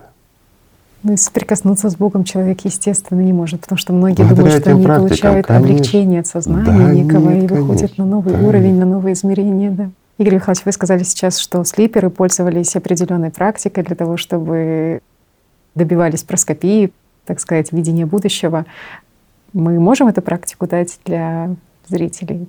Ну, сейчас? она простая на самом деле, Мгм. ничего в ней сложного нет. Но мы это можем дать. Но у нас есть опыт, скажем, по Димаку, да, когда мы показывали, как да. правильно работать с некими точками, и что эта практика, которую рассказали нашим друзьям, она направлена, я повторил несколько раз, что, ребята, не надо ей баловаться. Эта практика направлена лишь для того, чтобы в случае панической атаки облегчить свое состояние. Ну, так же ж было. Ну, наши друзья начали это использовать, и вот со всех сторон масса различной информации и порой весьма забавной, скажем так. Но многие начали использовать, вот как простой пример привожу. Извините, друзья, я отвлекусь, но это правда. Использую, говорит, каждый вечер. Так здорово, спать не хочется, сила есть. Ребят, вот эта практика, о которой говорили за Димак, да, она направлена на то, чтобы в критической ситуации помочь. Ее нельзя и не нужно использовать, когда нет в этом необходимости. Почему? Потому что если люди начинают этим злоупотреблять, они просто сажают батарейки. Ничто из ниоткуда не берется. А взрыв энергии, который происходит в человеке, да, он способен помочь, способен нейтрализовать какие-то токсины или еще что-то там, ну, как самореанимационная помощь. Но если человек злоупотребляет этим, во-первых, организм истощается последующем идет самокомпенсация, и организм приспосабливается, и эти точки уже не работают. Так устроен человек. Нельзя баловаться. И вот Димак сам по себе, вот многие говорят, что это там, ну как бы его вывели в нехорошее, это искусство mm-hmm. убивать. Нет. Все, что касается самообороны или практического применения, скажем так, с целью поражения врага, соперника, это не более 5% даже в том, что сейчас является димат. А 95% это все полезное и хорошее, касательно и здоровья, касательно э, самочувствия, ну и многих других вещей. Конечно, можно было бы много чего рассказать. Но, ребят, ну как вам рассказывать? Ну вы мне извините, но ну это за таких вот, а их много у нас оказалось, экспериментаторов по-другому не скажешь. Ну просто страшно что-то хорошее, рабочее рассказывать. Ну правда. Почему? Потому что будет идти что злоупотребление, ненужность, которая может повредить. Вот ты говоришь, опять-таки, за слиперскую практику. Она простая, сделать ее может каждый. Но если мы ее расскажем, люди могут лишиться зрения, люди могут получить инфаркты, инсульты и многое другое. Почему? Там дозированность. И вот многие, кто увлекался вот этой темой или читал хотя бы за слиперов, как они работают, они знают, насколько высока у них смертность. Почему? Потому что перейдя определенный порог, ну, люди становились субличностями, назад там уже не вернешься. То есть или же подрывали свое здоровье от неправильным исполнением техники. Я вам расскажу вот курьезный случай, буквально из жизни, весьма интересный. После того, как вышла передача, угу. она у нас вышла в первой половине дня, где мы рассказали за Дима. И вот буквально на следующий день написал один наш товарищ. Значит, я расскажу так кратко. Он расписал это все с подробностями и тому подобное. Суть заключалась в чем? Смотрит наши передачи, как, как многие наши друзья. Он даже говорит, «АЛЛАТРА» начал читать, там страничек 15 прочитал мне. Ну, в общем, почти «АЛЛАТРАвец» убежденный, все как положено. Он слышал, где-то набрался за то, как выполняются духовные практики, даже как выполнять медитацию цветок лотоса. Он понял, что это с древности идет эта практика, и все это хорошо, это нужно выполнять. Но у него разболелся зуб. Он начал выполнять медитацию цветок лотоса, направлять любовь к больному зубу. Ничего вам не напоминает вот в сегодняшнем разговоре? Но зуб болеть не прекращал.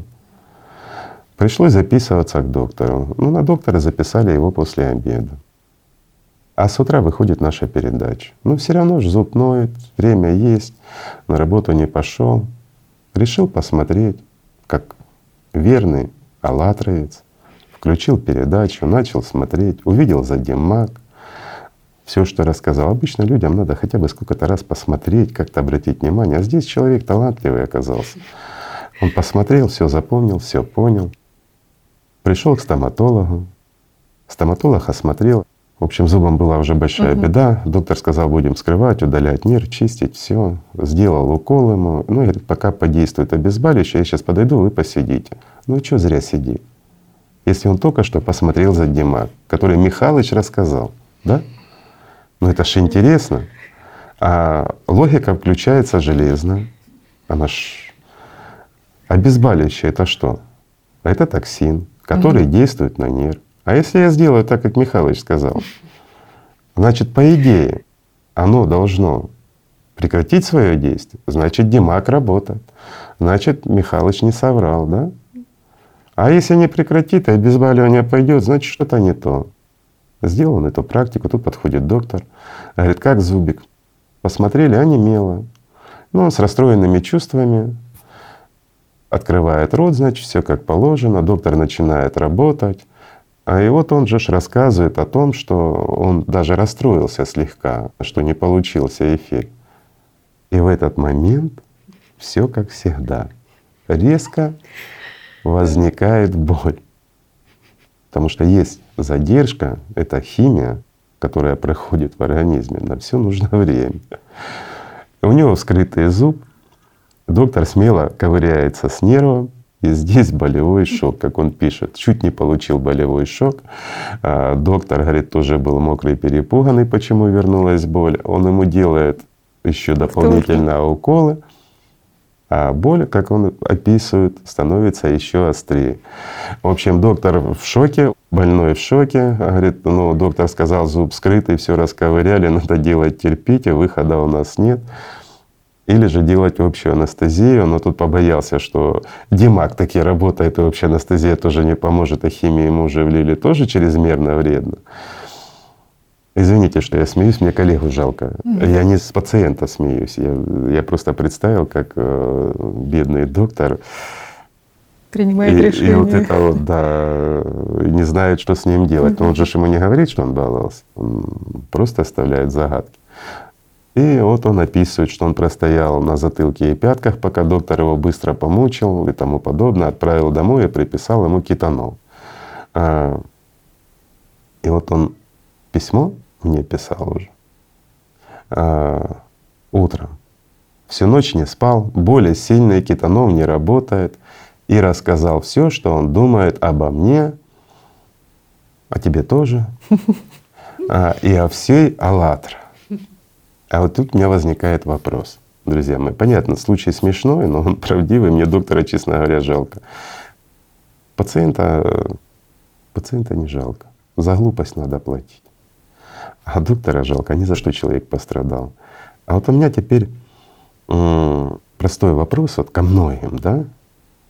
И если мы не нравимся, вот я не нравлюсь, не нравится ведущая, тут еще приглашенные, кто часто вот с кем снимаемся.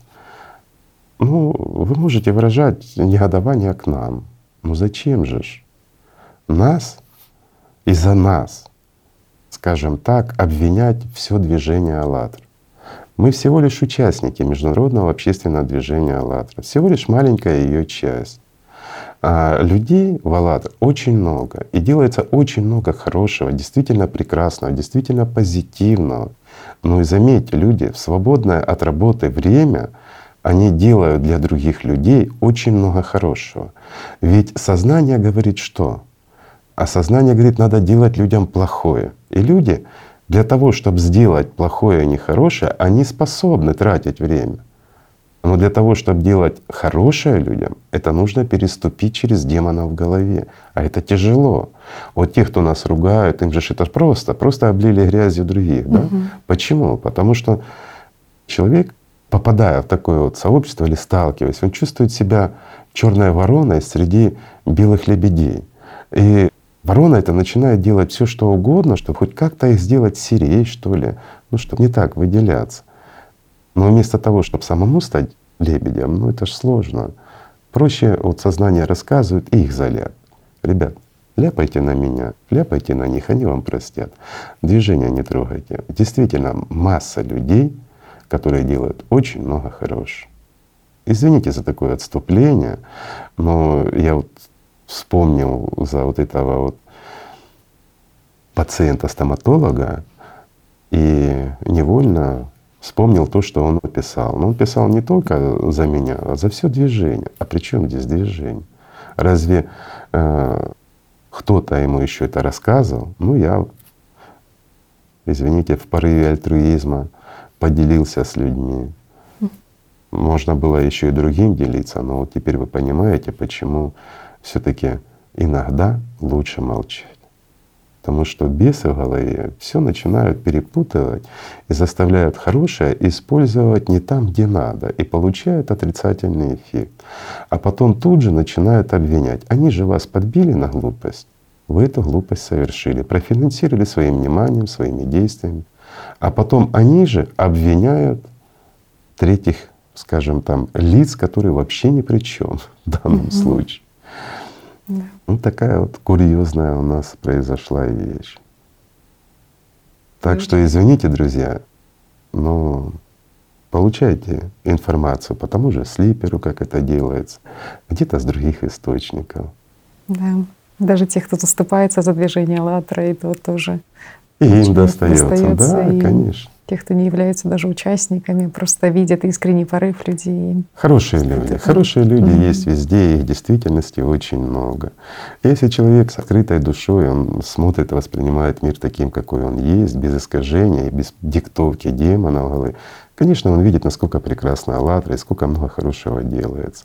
Конечно, они воспринимают. Но те, кем управляют бесики, для них «АЛЛАТРА», ну это, извините, как свеча в глазу горящая. Угу. Поэтому они пытаются ее как-то задуть или заплевать, чтобы она погасла. Да.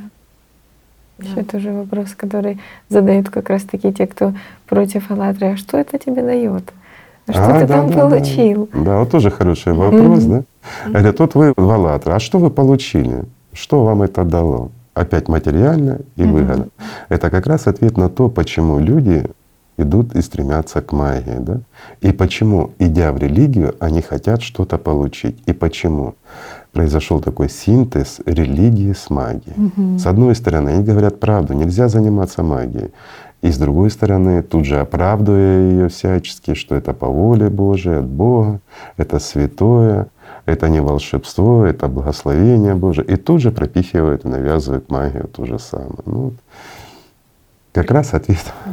Вряд ли сознанию понравится позиция того, что тебе там ничего не дадут, и что ты от искреннего порыва будешь только помогать людям. Ну, чувствование да, от этого да. большое счастье. Да, да, да. Вот если посмотреть ну, с позиции, скажем, человека, который живет под диктатуру зверя в голове, да?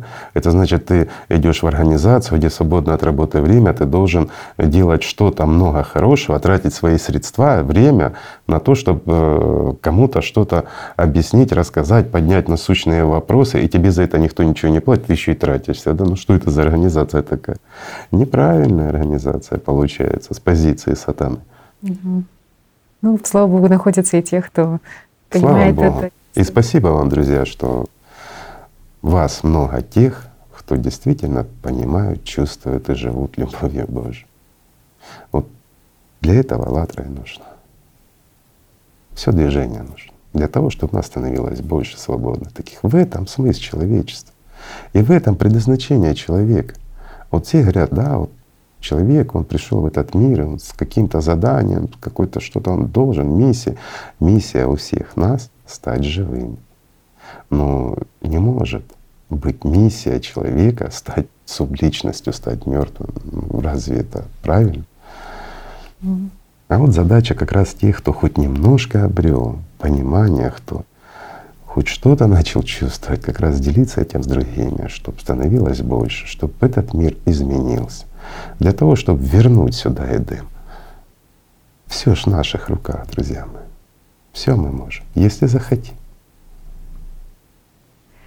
Значит, тоже у нас такая есть, Игорь Михайлович, тема, это тема Латинской Америки, того, что сколько много на их территории, в частности, и в Перу, и в Колумбии, и в Мексике ритуалов таких, кровожадных ритуалов, которые и инициации, в принципе, магов происходят, задействование ну, Если мы вот берем Латинскую Америку, угу. Испанию и Мексику, угу. то на этой территории на сегодняшний день настоящих магов, настоящих тех, кто обладает силой. Их более двух тысяч. Это Серьезно? огромное Да, число, огромное. да. И на сегодняшний день они фавориты. Мгм. И вот, э, кстати, как утверждают сами эти фавориты, что сознанием людей управляет сатана, а маги управляют их языком. И вот мы знаем, Да, что видно. на сегодняшний день на «АЛЛАТРА» там тоже некоторые как бы зуб точат. Мгм, Серьезно. Получается, что маги не следят за злыми языками или способствуют этому. Но с учетом того, что у нас начинается ноябрь, и декабрь месяц впереди, а для тех, кто знает, ну для тех, кто не знает, расскажу. Причем здесь ноябрь или декабрь? Ноябрь и декабрь для магов это, ну колдунов имею в виду, всех, все это собратья, для них это очень важное время. В это время они накапливают силу. То есть они получают эту силу для своих демонов, чтобы они становились сильнее. И тогда год они используют эту силу в своей работе.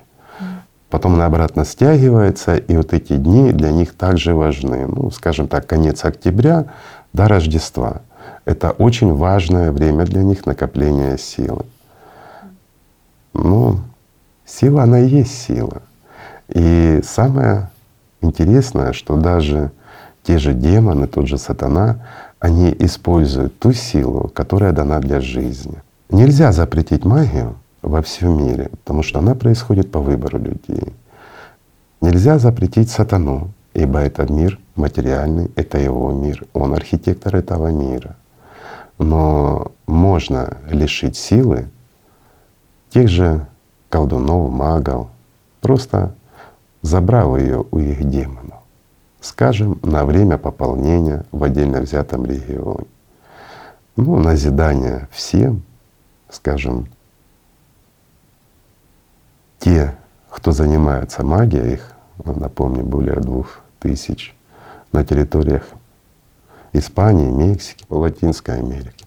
В этом сезоне останутся без пополнения, чтобы следили за языками, которые они контролируют. Это ж они сказали. И вот теперь, ребят, маленький момент. Можно воспринять это как шутку, но для думающих скажу, те, кто занимается действительно магией, они вынуждены будут покинуть эту территорию, чтобы пополнить свою силу. А на шарлатанов это не действует. Но к магам до Рождества можно не ходить, не тратить деньги. Они не смогут даже перышко сдвинуть с. Не то, чтобы сделать что-то. Это еще раз показывает то, что надо любить Бога, а не отрицать любую Божью. И уж тем более не хулить на нее. В назидание. Не поймут, значит лишаться силы в эти дни навсегда. И тогда им придется покинуть те территории. Но даже в следующем, 2020 году, из фаворитов они превратятся в аутсайдеров. А на сегодняшний день их магия лидировала во всем мире. В следующем нет. Следите за тем, кто вам подчинен. Тоже, Игорь Михайлович, вы сказали про сезонность магии. И сейчас есть понимание того, что ведь большинство людей как раз-таки именно осенью чувствуют осеннюю хандру. Как раз осенью идет период обострения психиатрических заболеваний различных. И много событий начинается в это время, которые вершат судьбы людей. То есть теперь понятно, что это не просто недостаток солнышка, это сезон. погоды. Угу. Нет, это сезон, сезон накопления. И многие, кто находится в паутине, они, конечно, упадок идет огромные силы у них. Почему? Ну, я уже ответил, демоны накапливают силы на сезон. Это же как урожай. Угу. Вот собрали урожай и весь год его употребляют, пока новый не будет. Это не значит, что силы не идут. Идут, но использовать они их не могут. А используют то, что есть. Поэтому, вот как говорил вот этот товарищ, он тратил 24 часа на служение сатане. Это огромный труд. Вот если бы люди столько бы вкладывали в формирование жизни, сколько они вкладывают в формирование смерти, все бы святыми были. Игорь Михайлович, тоже вот касаясь темы, мы коснулись как раз-таки вот этого региона, и он самый такой лидер по различной атрибутике, по различным амулетам, ритуалам. И люди задаются таким вопросом, а вот различная атрибутика, принадлежность человека там, к определенному ордену или к различным там, направлениям, движениям, религиозным направлениям с использованием знаков и символов дают какую-то силу людям или нет? То есть то, что они носят, как да. отличительные знаки, да? Mm. Обладает ли это силой какой-то? Ребят, это не обладает никакой силой. Просто. Сила человека, вот настоящая сила человека, она заложена в его внимании. И, к примеру, может ли духовное противостоять мертвому? Может, легко. Если человек живой, если он с миром духовным, ну, скажем там, хотя бы рядом, его духовная сила увеличивается. Это как пламя, которое может, ну, простой пример для понимания. Берем одну свечу, мы уже говорили, заходим в комнату, становится светлее. А представьте тысячу свечей и зайти в эту комнату. Ведь будет ярче. Или в поле человек зажег одну свечу, далеко видно, но видно его сдалека, а вокруг него освещается мало. А если тысячу свечей? Видно его еще дальше будет. Тысячу свечей, зажженных в поле ночью, даже с космоса видно будет. Это о чем говорит? О той силе, которую он приобретает, правильно? Потому что помимо него еще бесконечное число, скажем, ангелов, с которыми он поддерживает связь. Может ли какое-то жалкое ничто противостоять всему? Нет, конечно, не может. Но также и у демонов. Если, скажем, человек находится под властью сатаны и ну, это образное выражение, скажем, под диктатурой той же системы или демонов. И эти демоны через него манипулируют, они могут иметь власть над незащищенным человеком, потому что на их стороне ну, все это сообщество их, вот как целый легион, да, но он все равно крайне ограничен. И чем сильнее маг, тем сильнее его демон. Чем больше он забирает силы от людей, тем он выше в своей иерархии. А чем он выше в своей иерархии, вот этой демонической, тем он обладает большим запасом силы, тем тяжелее простому обывателю как-то противостоять. Ну вот все просто. атрибутика на не играет никакой роли.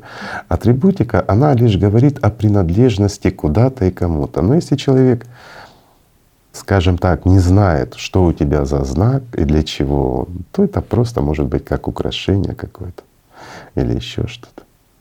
Для него-то оно ничто. Поэтому. Но с другой стороны, если вот они носят там различные черепа или еще что-то такое тематическое, да, ну, конечно, это привлекает внимание, оно заставляет э, как-то раскрыться, ну, вызвать страх, а здесь же главное, что эмоция и последующий резонанс. А эмоцию можно вызвать и обвешавшись всякими черепами, перьями, ну, еще чем-то, вот как маги часто пользуются. Да? Не обязательно там какой-то интенсивный ритуал, если он сам выглядит так, что страшно смотреть. Человек пугается, а пугается, а уже есть вложение внимания. Конечно, уже раскрывается перед ним. И тому проще с ним срезонировать для того, чтобы демоны зашли. И тогда он становится частью его пищи. То есть в данном случае маг является проводником между миром демоническим и вот этим, ну в данном случае это уже гамбургер или коза дойная, скажем, которая пользуется. Угу. Все просто на самом деле. Так что атрибутика — это всего лишь атрибутика. Ну, есть и рабочие знаки, мы о них уже говорили. Угу. То да, то обладает определенной силой. Игорь Михайлович, вот вы тоже говорили, что как раз-таки влияние системы — это шесть измерений, и что есть те, кто работает на шестом измерении, как э, черные маги. Маги, да, конечно, угу. есть. А если… А, они способствуют как раз от угу. изменению событий на том уровне, где они, эти события, зарождаются. Угу. Ну, это. А есть ли кто-то на том уровне, кто противостоит им зарождать эти события и противодействует им? Среди людей имеете в виду? Ну, есть, конечно, но хотелось бы, чтобы их было больше. Единица по сравнению с тем легионом, это можно сказать, что ничто. А вот вопрос еще такой задавали по поводу того, что есть ли у знаков звук. То есть вот есть рабочие знаки, есть ли у них звучание? Все, что входит в резонанс, все имеет звук.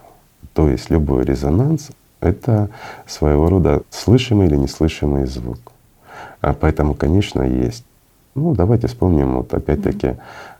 те же узоры хладни, да? Mm-hmm. Ну, mm-hmm. которые рождаются за счет звука. Ну, это же все те же эффекты. Поэтому любой знак, он естественно имеет звук. Вообще, скажем, любое взаимодействие — это своего рода определенные вибрации. Вибрации — это звучание. Ну, можно и так выразить.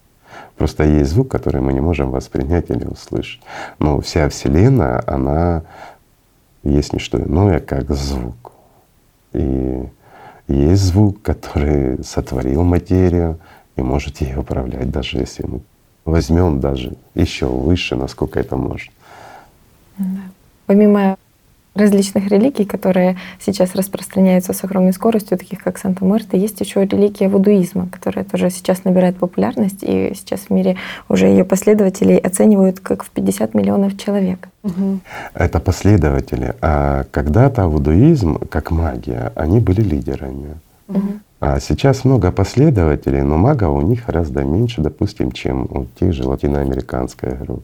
Угу. Кстати, вот они могут стать лидерами на 2020 год.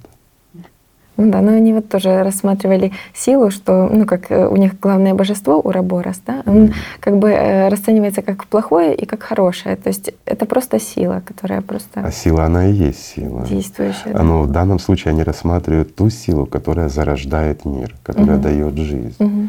А этот исток, который вот возникает и зарождает все, он-то идет с мира духовного. Mm-hmm. Помните, мы говорили за ромашку, да? Вот, угу. предлагали нашим друзьям представить ромашку. Кто зародил эту ромашку? Опять-таки, каждый из вас, кто ее в действительности представил. То есть вы явились источником создания целого мира, целой жизни.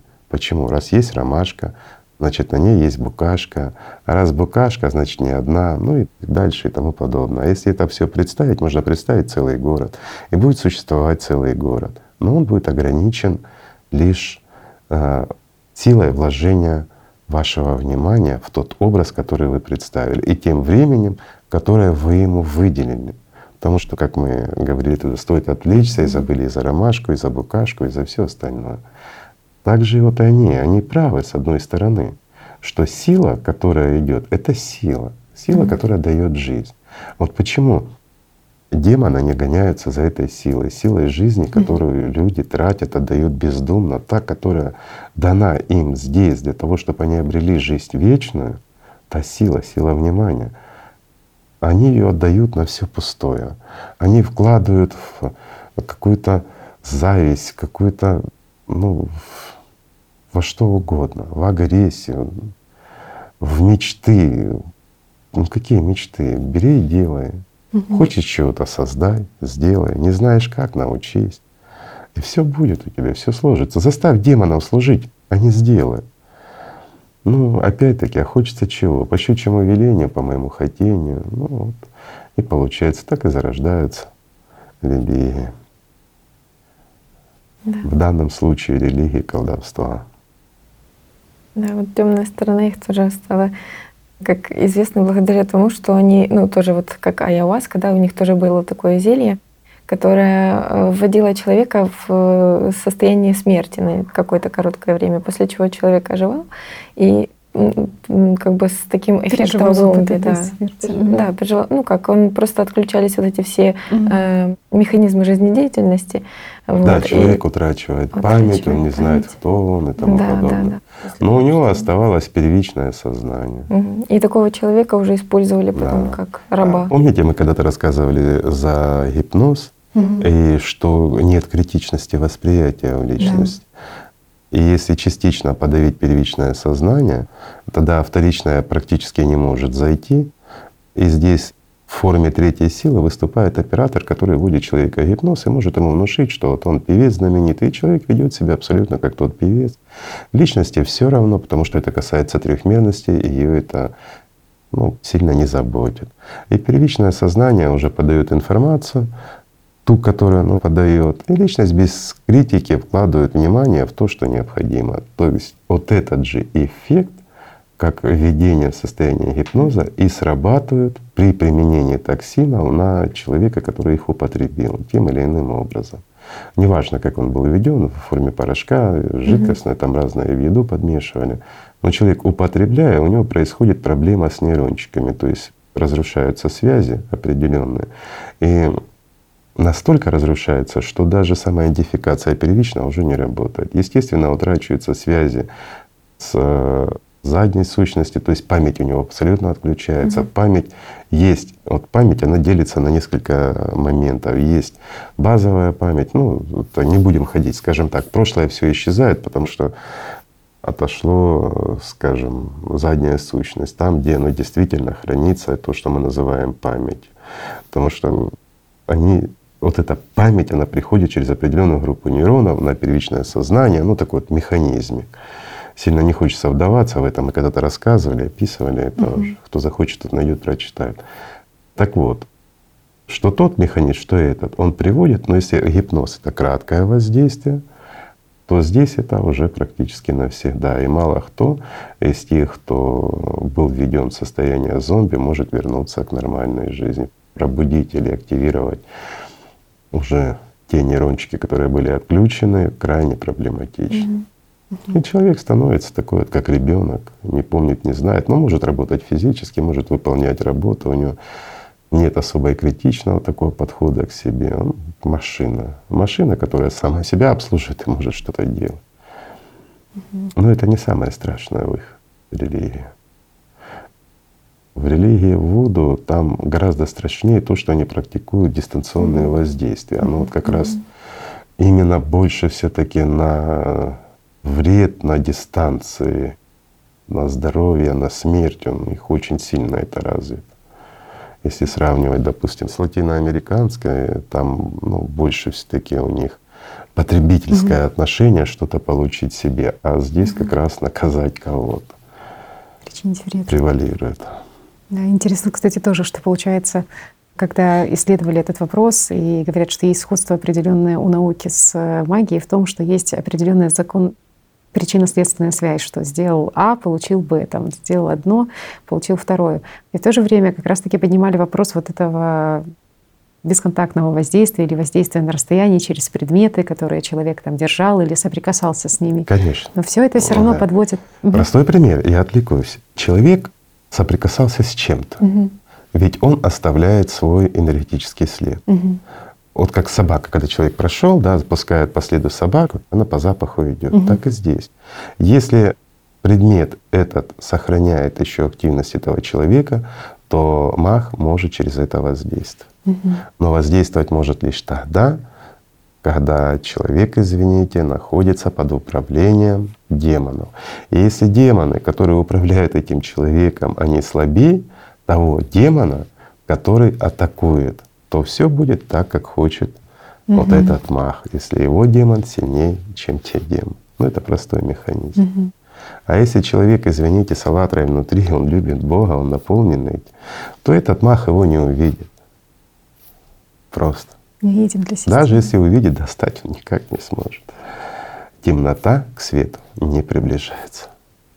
Теперь понятно, почему в древности многие говорили, когда про воинство, что хотели быть невидимым для врага. Вот это понимание, то, что большинство. Ну, опять-таки, да. это было другое воинство, и за другое говорили. Угу. Это как раз говорило за тех гелиаров, которые действительно стоят, ну, как свет на страже темноты, которые стоят на том, чтобы меньше было воздействия на людей, которые защищают, вот как ты спрашивала, есть ли те, кто угу. есть, но их очень мало.